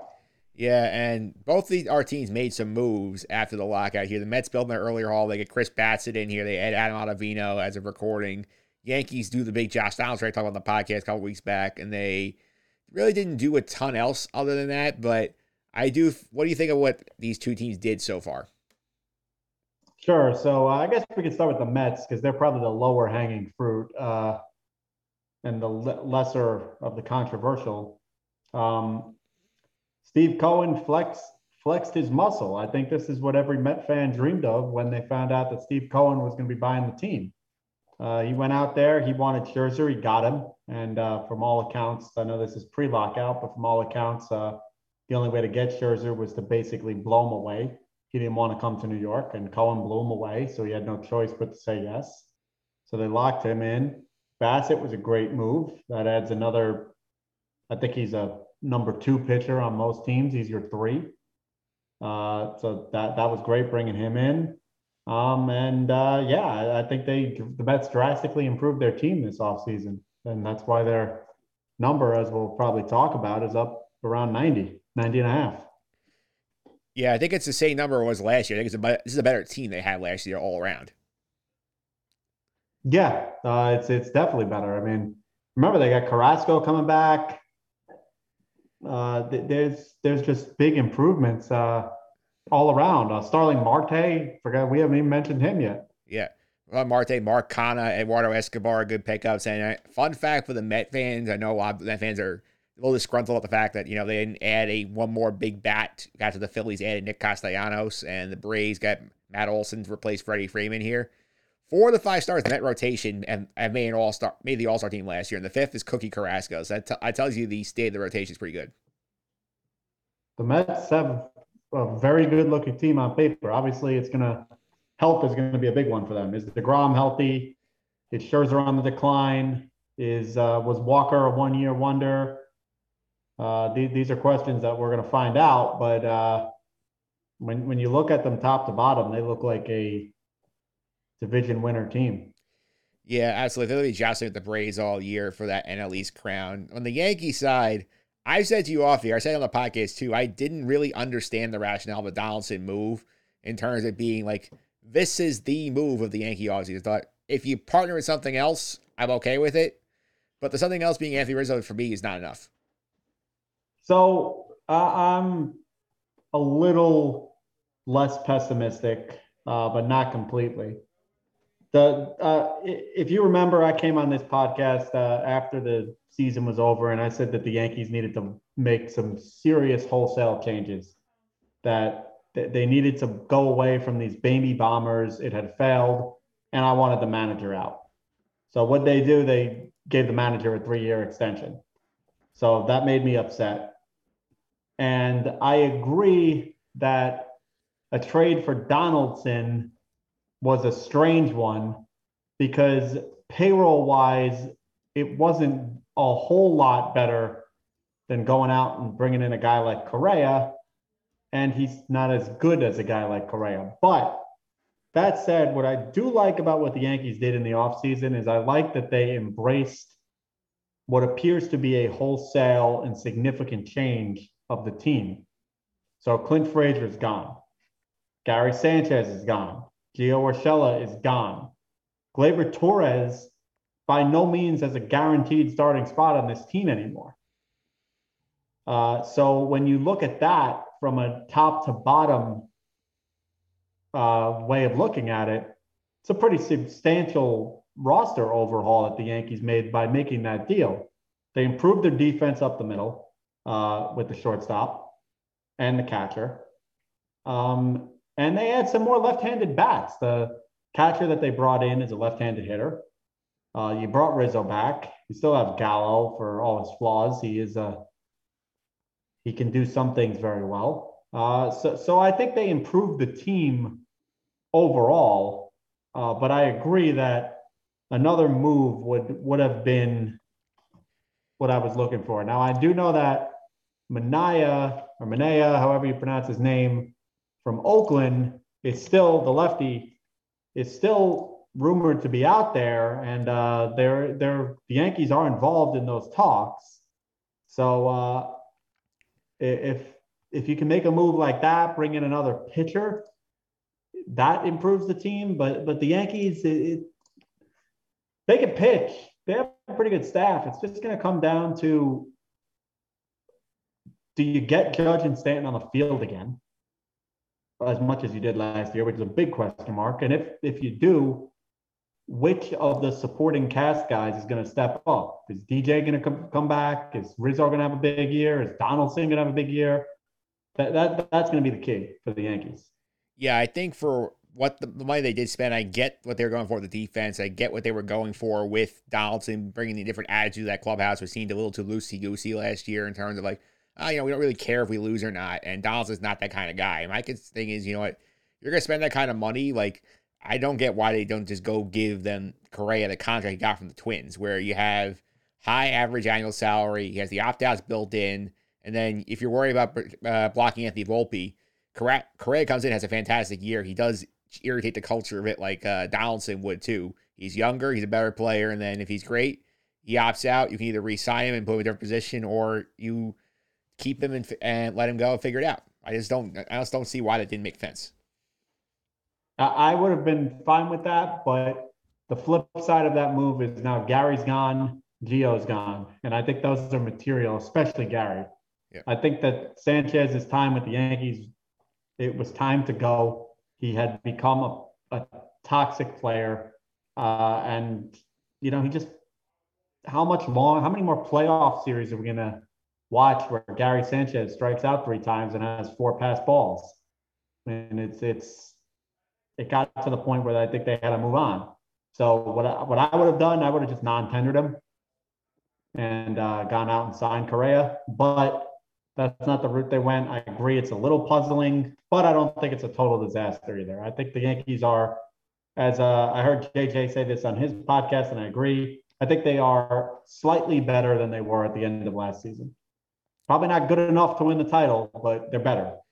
Yeah, we'll see what happens. They're in their division here, but they have one other variable removed. We are recording couple, like about two weeks before opening day here, and the much ballyhooed vaccine mandate that's in keeping Kyrie Irving out of net games due, due to the fact that he's applied for a private business. That the New York City is now apparently going to lift that for the sports teams, so the entertainers and the athletes are going to be exempt from this. So that's a big worry that both these teams are have to deal with. Now it's going to be off the table, presumably. That yeah, assuming that that is, uh, I, I know it's been reported. I don't think it's been confirmed by the city yet, but uh, but assuming that that actually does happen, that that's that's huge for the Yankees. Obviously, there's rumors about Aaron Judge and Anthony Rizzo. I don't know of anybody on the Mets of that kind of stature who has uh, those kind of allegations about them, but I'm sure there's somebody on that team who isn't vaccinated. So it's uh it's big for for both teams. Um, from a legal perspective, and I know this isn't a legal segment, I don't it doesn't make much sense to me how you can carve out professional sport teams as the category of employer who's not subject to this when everybody else is. So I think that this is going to result in a flood of litigation against the city, and this may signal the end of this mandate altogether. But that's neither here nor there, and it's not the purpose of this segment. So uh, for the purposes of this segment, yeah, it's it takes out a big question mark about the Yankees and the Mets. And uh, I haven't seen Mike, uh, but have you seen any movement in the numbers for the Yankees and the Mets as uh, as far as the, the Vegas lines go because of this? I have not. I looked after the news came out. The number, the, in terms of the win loss totals, they've stayed pretty much the same. So I haven't looked at the actual like odd movement for the like futures in terms of winning a division or winning a title, but I know that the Mets are probably one of, have been one of the more popular bets. I know they were plus a thousand earlier to win the World Series. There've been a lot of people getting on them.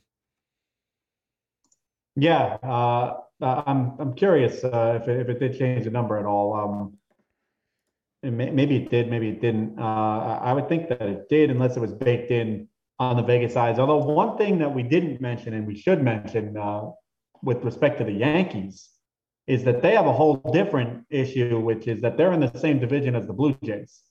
And the Canadian government has from no indication that they are going to lift their vaccine rules. So uh, any unvaccinated member of a visiting team is not allowed in the country of Canada. You're at the quarantine. So, uh, right, uh, without without a quarantine, which means no playing. Uh, so the Yankees play, uh, I believe it's nine games up in Tampa or in Toronto rather. So uh, that's nine games against probably the best team in the division. That if the allegations are true, you don't have a Judge and Rizzo. So that it's got to hurt the Yankee number. Yeah, it's definitely got to hurt a little bit. I also I also will point out here the Met thing is big for them also because last year, in case you forgot, they were not one of those teams that did not reach the 85% uh, tier one threshold to get the loosened uh, COVID protocols in the league. And there was actually pointed out that a lot of it was due to players not taking it. And there were rumors that about half the team was not vaccinated last year. And I know they changed out some bodies, and some guys sure did get vaccinated in the offseason. Maybe they didn't want to do it during the season, but not having to worry about that is huge. Yeah, uh, I don't. I don't know. I don't have the schedule. Do the Mets have to go to Toronto this year? They do not. Man, so then they don't have to worry about it at all. Uh, I don't believe anybody else has it. I think even San Francisco let up on this. So, um, Yeah, I think so yeah, the only way the Mets have to worry about is if the COVID is still an issue in October and they're playing the World Series. So I hope we're having that discussion because that would be a very fun spot for me. yeah. Uh, I guess if they're going to Toronto for the World Series, or if something with the pandemic happens, it's unexpected, and New York or one of these other blue cities uh, reinstitutes some sort of restriction. Yeah, and we're gonna go now. We're gonna go to the over/unders here. We are going to go off of the DraftKings numbers here for Vegas totals. Last year we ended up in a tie. We both went four and two, so we had very good years last year. So I'm gonna, as the guest, I'll let you pick the order here. Do you want to go first this year or second and third? It's gonna be a snake after that. I think I took the second and third last year, so uh, I'm going to stick with that. All right, so I'm gonna go up first here with my first pick. I'm trying to look at the board, see what I really like in terms of this one, and I think to me, I'm gonna jump on an under first. Give me the Cincinnati Reds under 74 and a half wins because to me, I look at what they've done. They basically stripped that team apart. They dumped Jesse Winker was an all-star in the Mariners to get rid of Eugenio Suarez's money. They let Wade Miley go on a waiver claim for nothing. They have been slashing salary left and right. They trade Sonny Gray, the Twins. They got basically nothing in return. I think numbers too high. I think it's a very bad baseball team. I think the division is a little better than we think. I mean, the Cubs are actually trying to semi-rebuild. The Cardinals and the Brewers are good. The Pirates stink, but the National League is very tough. 74 and a half wins is, I think, a bit too high. I'm going to take the under on that one.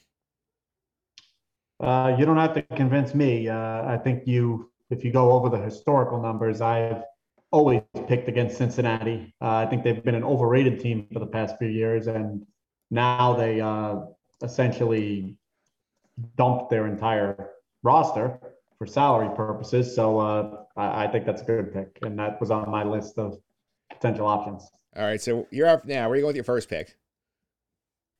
So, first pick uh, I'm going to do is I am going to go over on the 85 and a half for the Giants. Uh, I think I went under on the Giants last year, and uh, that bit me pretty bad. But you know, this is a team that won 107 games last year, and I understand that some of that looked like it was done with smoke and mirrors. But to go from 107 to 85, that's a big drop in a, in a year. So I'm confident that I can get the Giants over the 85 and a half. Maybe they win 90 games or something like in that range, but that means I win comfortably. So give me the Giants. Yeah, I was thinking about that one too. It's a good value play because again, like you're banking 18 games of regression in there, and that uh, seems like a big overcorrection. I know they did lose Kevin Gauss. I know they did lose uh, Kris Bryant for agency, but they did a good job retaining that core, and they do have a very analytically savvy staff. So I'm sure they made some sap- strong pickups here.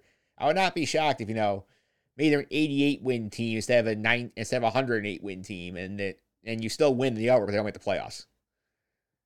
That's yeah, that that that's my thinking there. It's it's a big drop. It's just a, a really really big drop. Uh, second pick, I am gonna go with an under. Um, give me it's it's pretty much an annual pick on this podcast, but give me the Baltimore Orioles under on the 62 and a half. Uh, the Orioles have done basically nothing to improve from last year. Last year, they only won 52 games. I don't have any reason to believe that they're going to have a 10 game jump in a division that, as you've mentioned, is highly competitive. Last year, four of those teams won more than 90 games, and all four of them are, if they're any worse, it's not a lot worse. And I think Toronto's substantially better than they were last year. So give me Baltimore under 62 and a half. Yeah, it's another one I was very high on too because again, the Orioles like there are pieces coming. They have the catcher Adley Rutschman, they have Grayson Rodriguez, another big prospect supposed to come up this year. But even those three guys come are amazing. This team still has way too many holes to contend that division and, and deal with 19 games each against the Red Sox, Rays, Yankees, and Blue Jays. That's a lot of losses you're piling in there.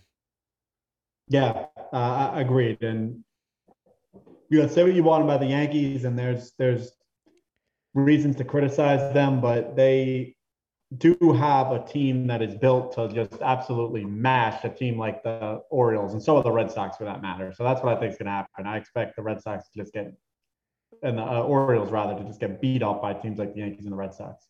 Yeah, I'm going to take my first over here. I'm going to take the Mariners over 83 and a half. And I think this team was a game away from the playoffs last year. They should have got in the last week of the season. They had a big loss to Oakland in the second last game of the season. Could have forced a wild series of tiebreakers in that case.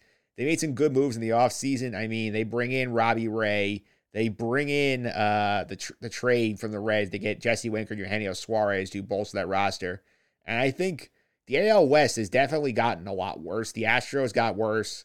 The A's basically ripped the team to the studs. I don't buy the Angels here. I think that's a very low bar for the Mariners to clear. That's again about six wins worse than last year, and I think they're a better team. Yeah, I like that. I like that pick. Uh, the Mariners are a sneak, one of those sneaky teams. A lot of people would probably would be surprised to know that they won 90 games last year, but they did. Uh, they were in it until the last weekend of the year, like you said. So uh, I can see them 83 and a half. All you're really asking for is that they're competitive, and I can see that. Yeah, again, I think even if they get do what they did last year, I, I'm still winning the bet. And I think the division is a much better path for them than it was last year. Agreed. All right, you're up now. Where are you going with your next pick? Uh, let me go with another over. I want to go over on the Detroit Tigers. Uh, the number I've got them listed at is 77 and a half. The Tigers won 77 games last year. They have a young bunch of players and up and coming young stars. Uh, all I need them to do is be better than they were last year. I think I can get that. So give me over on the Tigers. Yeah, it's definitely a fair bet. Plus, they do bring the splash, bring Javi Baez in in the offseason to play shortstop for them. And you figure, you know, you might see Spencer Torkelson this year. You have a lot of young pitching can get better. The Tigers are a fun team to watch this year. Yeah, I think they they they're they're on the up. They're on the up and up. Uh, I, I'm not sure if this is the year that they make that that leap, but they're they're an improving team.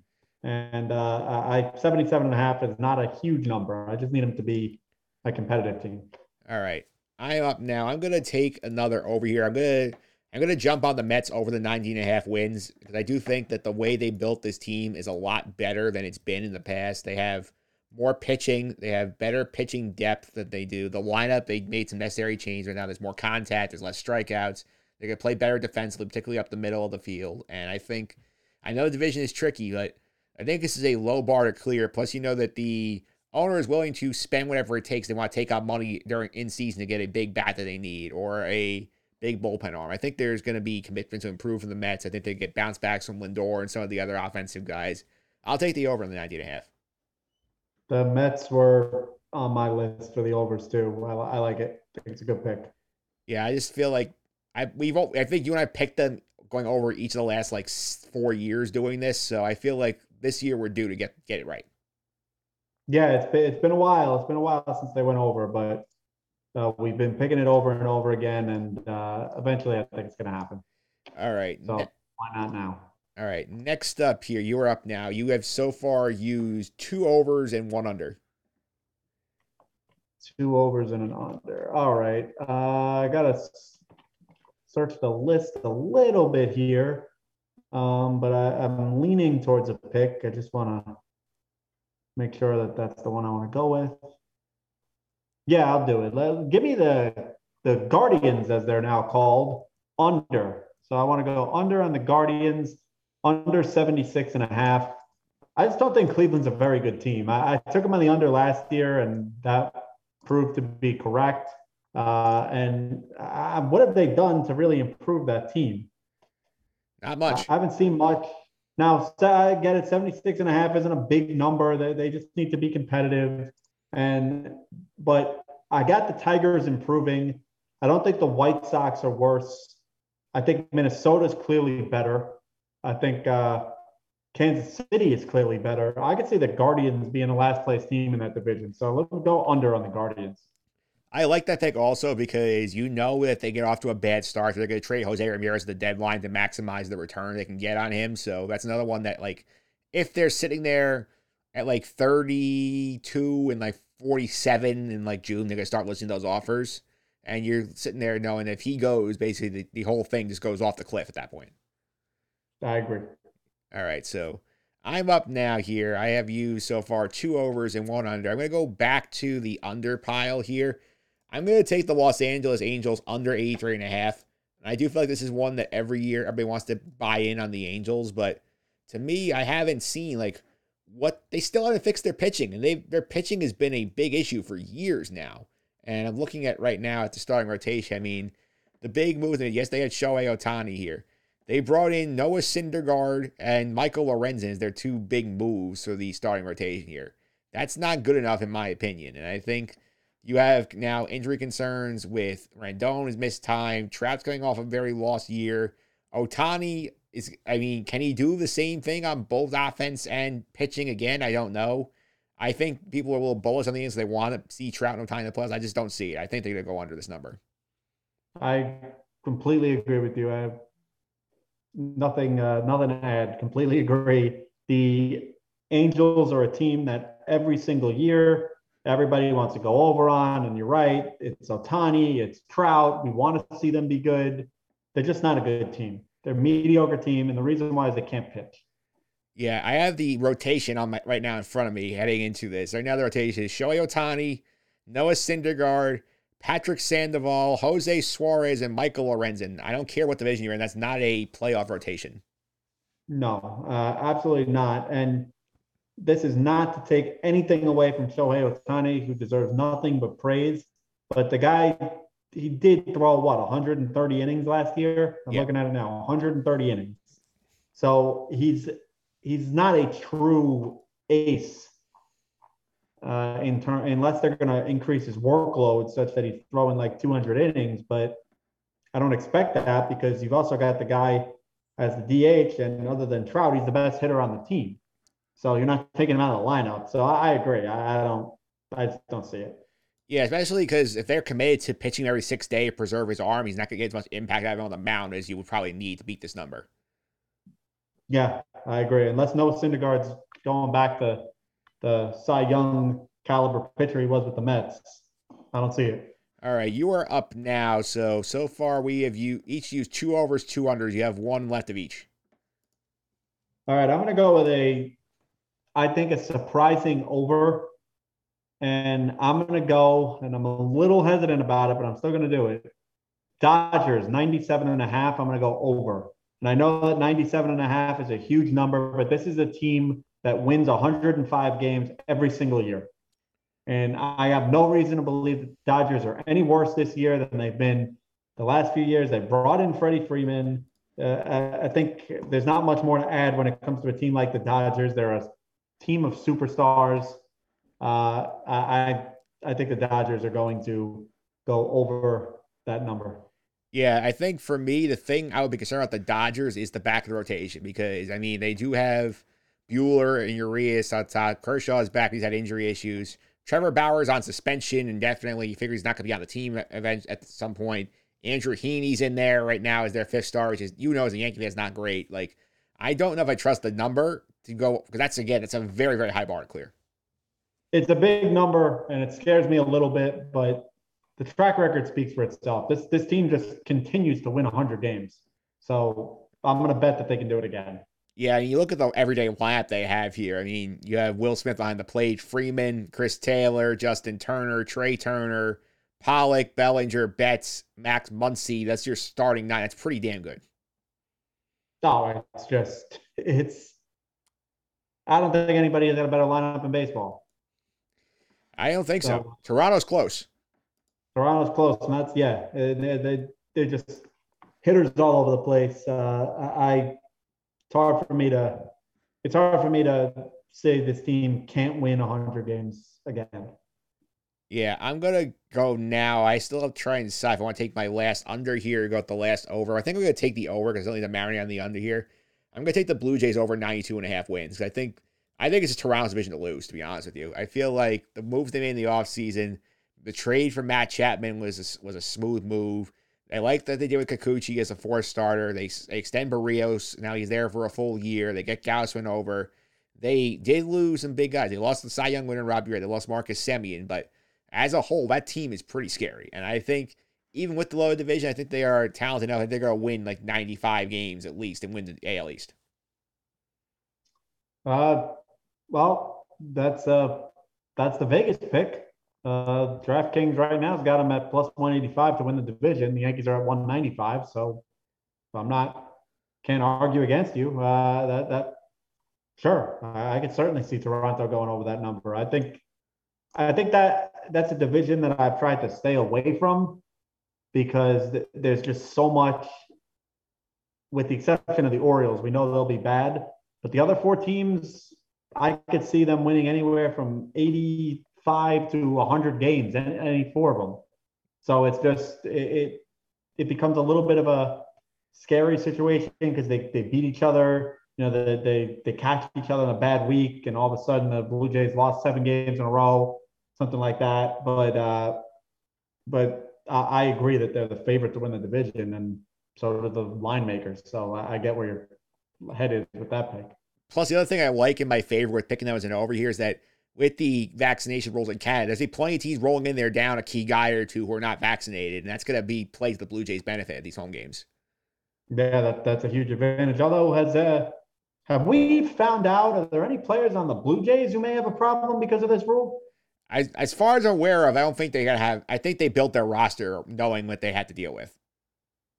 All right. Well, uh, it'll be interesting to see, but uh, but yeah, that, that is a bit of a additional home field advantage, you could say. Yeah, So I, I, because I mean, we saw we heard that Xander Bogaerts got vaccinated just to make sure he could play in those games, and we don't know if any any of the unvaccinated Yankees have made that decision yet.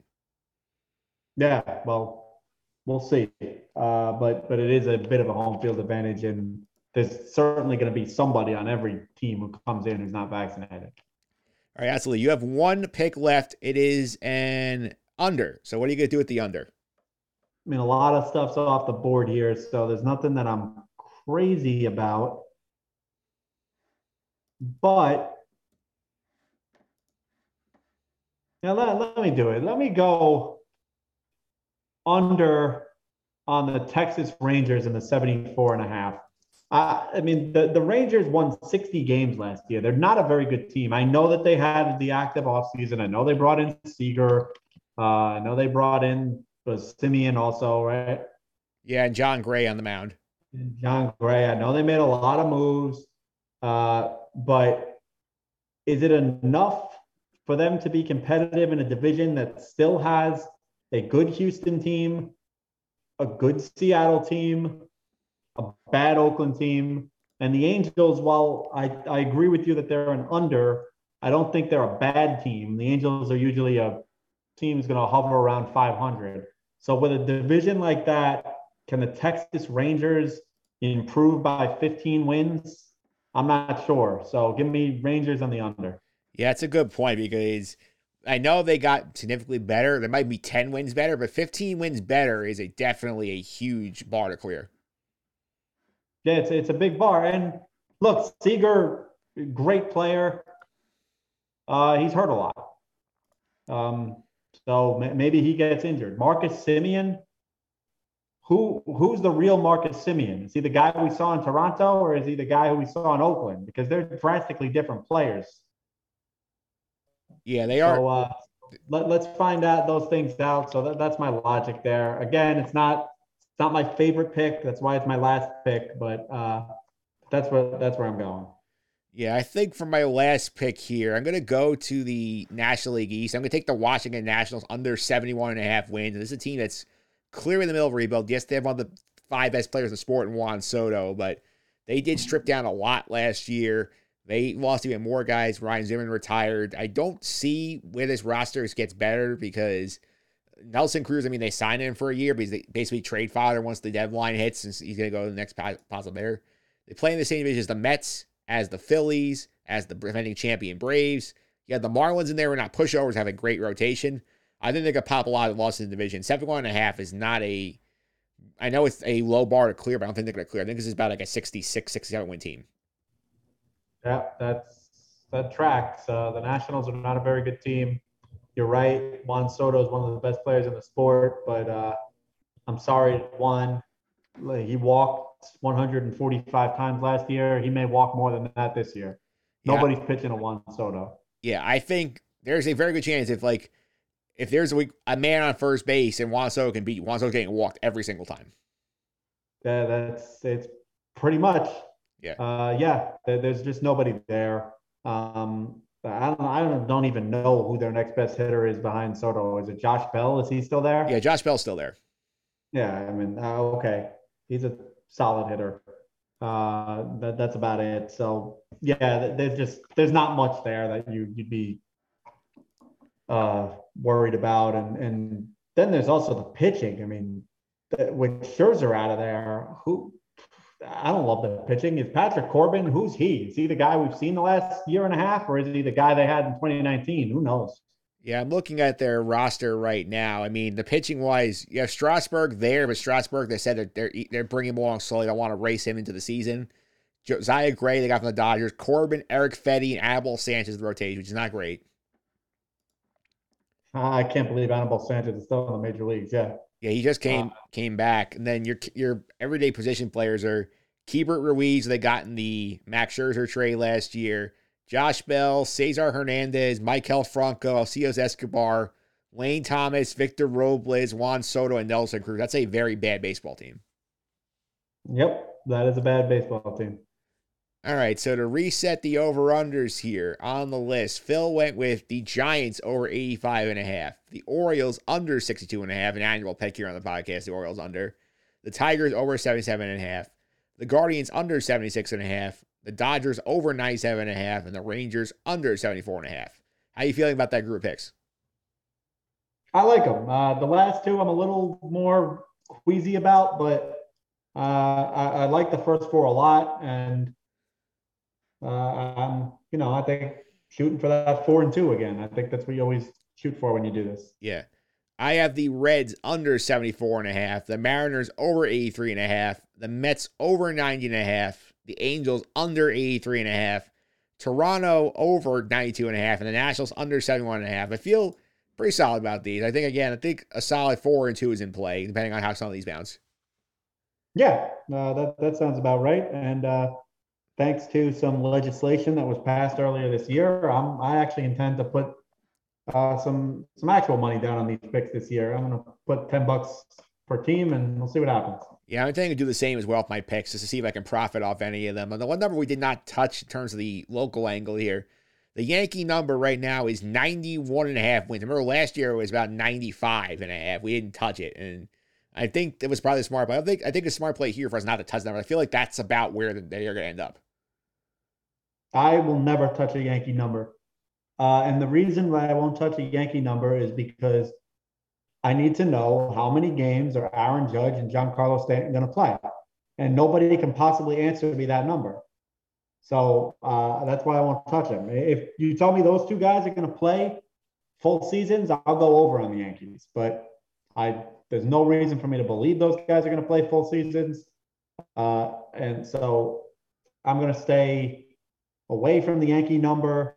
Uh, I, I think it's a right number, 91 and a half. Um, and it, it does capture the kind of baseball team the Yankees have been for the past year and a half. Yeah, this is not like where we were entering 2019, 2019, I think, or even original 2020 when they first signed Cole before the pandemic sculled the about 102 games in the season here. I think if you was done a 2020 number, I think on March 5th, that number would be probably in the high 90s. Absolutely. Yeah. Uh, and we're going to find out what who the Yankees are. Um, they, they, but 2019 is a long time ago now. So the Yankees I've seen for the past year and a half have been a 91, 92 win type team. Uh, show me that you're better than that. We'll, we'll see. I think the key for them this year is they had to they have to get the second place that division because I think even with the extra wild cards, like considering how strong the East is and how you can beat each other up, I think It's going to think it's hard for me to see a scenario where teams three and four in the East get in. Whereas you have a team in the Central like the Twins who can beat up on the Tigers and the Royals and the Guardians and get a wild card spot and same thing in the West. I I agree, uh, but look uh, with, with the Yankees, um, I, I was real clear about this, real clear about this on your podcast. I am tired of the attitude that they've accomplished anything. This team has not accomplished a thing. They've regressed significantly since 2017 and 2019 even. Uh, so if the Yankees want to show me something, go out there, forget wild cards, go win the division. Show me that you're for real. Go win the division. But to me, as I said earlier, the key to the Yankees is twofold. Do Judge and Stanton play? And if so, who else is going to step up? Because last year, the answer to that second question was nobody. It was Judge, Stanton, and nobody else. No one hit. Gallo didn't hit a lick. Sanchez didn't hit. Torres didn't hit. LeMahieu didn't hit. So on. Gio didn't hit. So on and so forth. Somebody else has got to step up. And maybe it's DJ. Maybe it's Gleyber. Maybe it's Anthony Rizzo. I don't know who it is. Josh Donaldson, for that matter. But someone's got to step up along with Judge and Stanton. Because Mike, I, if, for people who watch this podcast, it got to the point at the end of that season where if it wasn't the inning where Judge and Stanton were up, you knew they had no chance of scoring a run. Yeah, that's certainly true. I think that obviously general health is a big deal for them, considering how many guys they have coming off of injuries or injury histories. But I'll also say here, I think the big thing to watch them is like, what does Gerrit Cole look like this year without the Spider Tack? Because they know last year he struggled with it. He looked a little bit at the end of the year. They got they hurt the hamstring and had playing down the stretch here. If Gerrit Cole is just very good Gerrit Cole, not superstar Gerrit Cole, I think then the Yankees have to worry a little because the depth behind him is not great. No, they, they need Gerrit Cole to be the best pitcher in baseball again. Uh, he was for the first until the Spider Tack thing. Uh, we'll see if he can come back. You're right that uh, I have a little confidence because before that hamstring injury, he was pitching very, very well again. Then he pulled the hammy and he struggled in the last couple of starts. And obviously, we have a bad taste in our mouth because of what happened in Boston. So I'm confident that Gerrit Cole can come back, but he better come back because uh, his the taste that he left in Yankee fans' mouth was not not what they paid for. Um, and then, but they, they do have some other arms back there. I just don't, we don't know what to make of them. Uh, Montgomery seems like a solid pitcher. It, Severino? No, who the hell knows? It's been forever since he pitched. Is Nestor Cortes for real? I, I like that kid Heel when he came up. He he showed me some lively. He showed me a lively arm. We're gonna see more of him. Uh, you've got Deivi Garcia down in the minor leagues. The Yankees have a lot of arms with a lot of arm talent, but none of those guys are really established with the exception of Cole. So you're right about that. And then in the bullpen, well, the, the Yankee bullpen is what it is. Uh, and, and then we have the question of, you know, the, the always enigma that is Aroldis Chapman. Uh, for a while, he's the best closer in the league. Then he can't throw a strike. Then he's good again. So what what are we going to get with Aroldis Chapman? Who the hell knows? Yeah, absolutely. Fun season, Phil. Thanks for all the time. Really appreciate it. All right. Th- thanks, Mike. I'm looking forward to the season. Uh, April 7 can't come soon enough.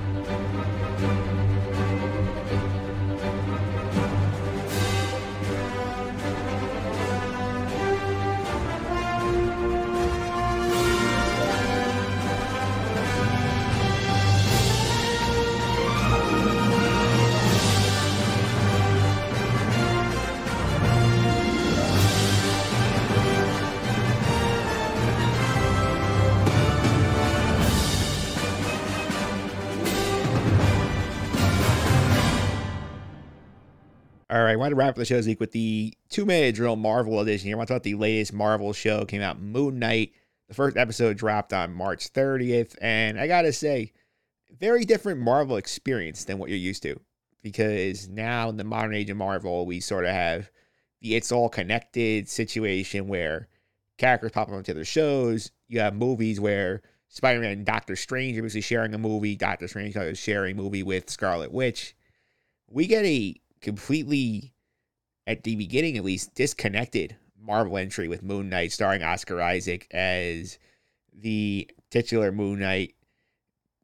with the two separate personalities being the main thrust of the storyline here in terms of Moon Knight. You have obviously the assassin profile, who is played by who is called Mark Spector, and he has another identity called Stephen Grant, who is basically the you know average like gift shop guy at a museum in London. And we're seeing how Oscar Isaac plays this disassociative identity disorder person and the superhero. I think thing I like about this show, it's very dark. It is not something that you usually get with Marvel. You get all this happy-go-lucky stuff. They really let Oscar Isaac have a meal of playing a character who has multiple personalities and not really understanding what's going on here. I like what they're doing here because in the premiere, you have sequences where the main character, we only really see the Stephen Grant persona, the average guy persona, basically. He is losing time, and we're seeing things happen, and like after flashes, where you see where one personality goes to sleep, the Mark Spector personality takes over. Where, for example, he at one point is in the Alps, and he is being approached by uh, five guys saying, asking them to hand over this amulet. Screen cuts to black. We come back. They're all on the ground. He's covered in blood, and he's still holding the amulet. We don't see how that happened. Those flashes make a lot of fun, and seeing him play this character in multiple different ways and embracing the real horror genre, which Marvel has not done yet, I think is very exciting. And for me, I think it's very original because it's not something Disney Plus has done yet. All their shows to this point, the WandaVision, Falcon Winter Soldier, Loki, Hawkeye, What If, those are all based on characters we knew already. You are now using this six episode event series to establish a brand new character in a brand new way. I think it's going to be very fun, very intriguing. I'm excited to see what happens with this. I'm happy that they have F. Murray Abraham in this show as the voice of Khonshu, who basically is insulting the Stephen Grant persona when he's in control. A lot of fun. Ethan Hawke as the villain is going to be exciting. So I highly recommend checking the show out if you have not yet. I think it's a lot of fun. And it's to be on Wednesdays through May 4th on Disney Plus. We'll see what happens with the character after this. See, you figure at maybe at the end they'll have some sort of tie-in where it brings him closer to the main universe. But fun start for Moon Knight. And with that, I want to end this week's show. I want to thank our guest, Troy Mauriello, for hopping on here to talk all about the college basketball season, the wrap up of the national championship game. We'll look ahead to 2022 23, but definitely a fun year covering college basketball at Troy. I also want to thank Jared Diamond for taking the time to help us preview the baseball season and Phil Frad, you just heard a few minutes ago, doing our MLB over under picks. I still feel okay about the Met one, even with the Jacob DeGrom injury. I think I will be able to survive that one, but might be a little tighter than I wanted. You want to go like this podcast, including a look at the Masters this week. There's too much going on. You don't have time to get a podcast spot recorded for that, but I do doing a preview on the blog. Check out over justendthesuffering.wordpress.com. Go subscribe to this podcast on Apple Podcasts, Google Play, TuneIn, Stitcher, Spotify, As I mentioned at the top of the show. Simply search for Just End the Suffering, your favorite podcast platforms. You can find all episodes there. Feel free to also subscribe to the Sky Guys podcast on those platforms as well with Star Wars coverage. We finished the Star Wars character bracket. Next week, we're going to start the Obi Wan cut, where you go back and look at some of the pre Obi Wan Kenobi material, see what Obi Wan does in the movies and Clone Wars, how it could impact his show. So we're starting with episode one. There's not a ton of Obi Wan in it, but I think there is still some valuable stuff there. So you want to get that podcast, check out the Sky Guys feed if you want to do all that. You also follow me on Twitter at mphillips331. It's M P H I L I P S 331. And that's going to do it for this week's show. We're going to transition now into NFL draft coverage. We're talk some Giants, some Jets, general draft preview next couple of weeks. Not going to tell you the order yet. We're going to surprise you on that. But until then, enjoy the baseball season, everybody, and congratulations to our national champions.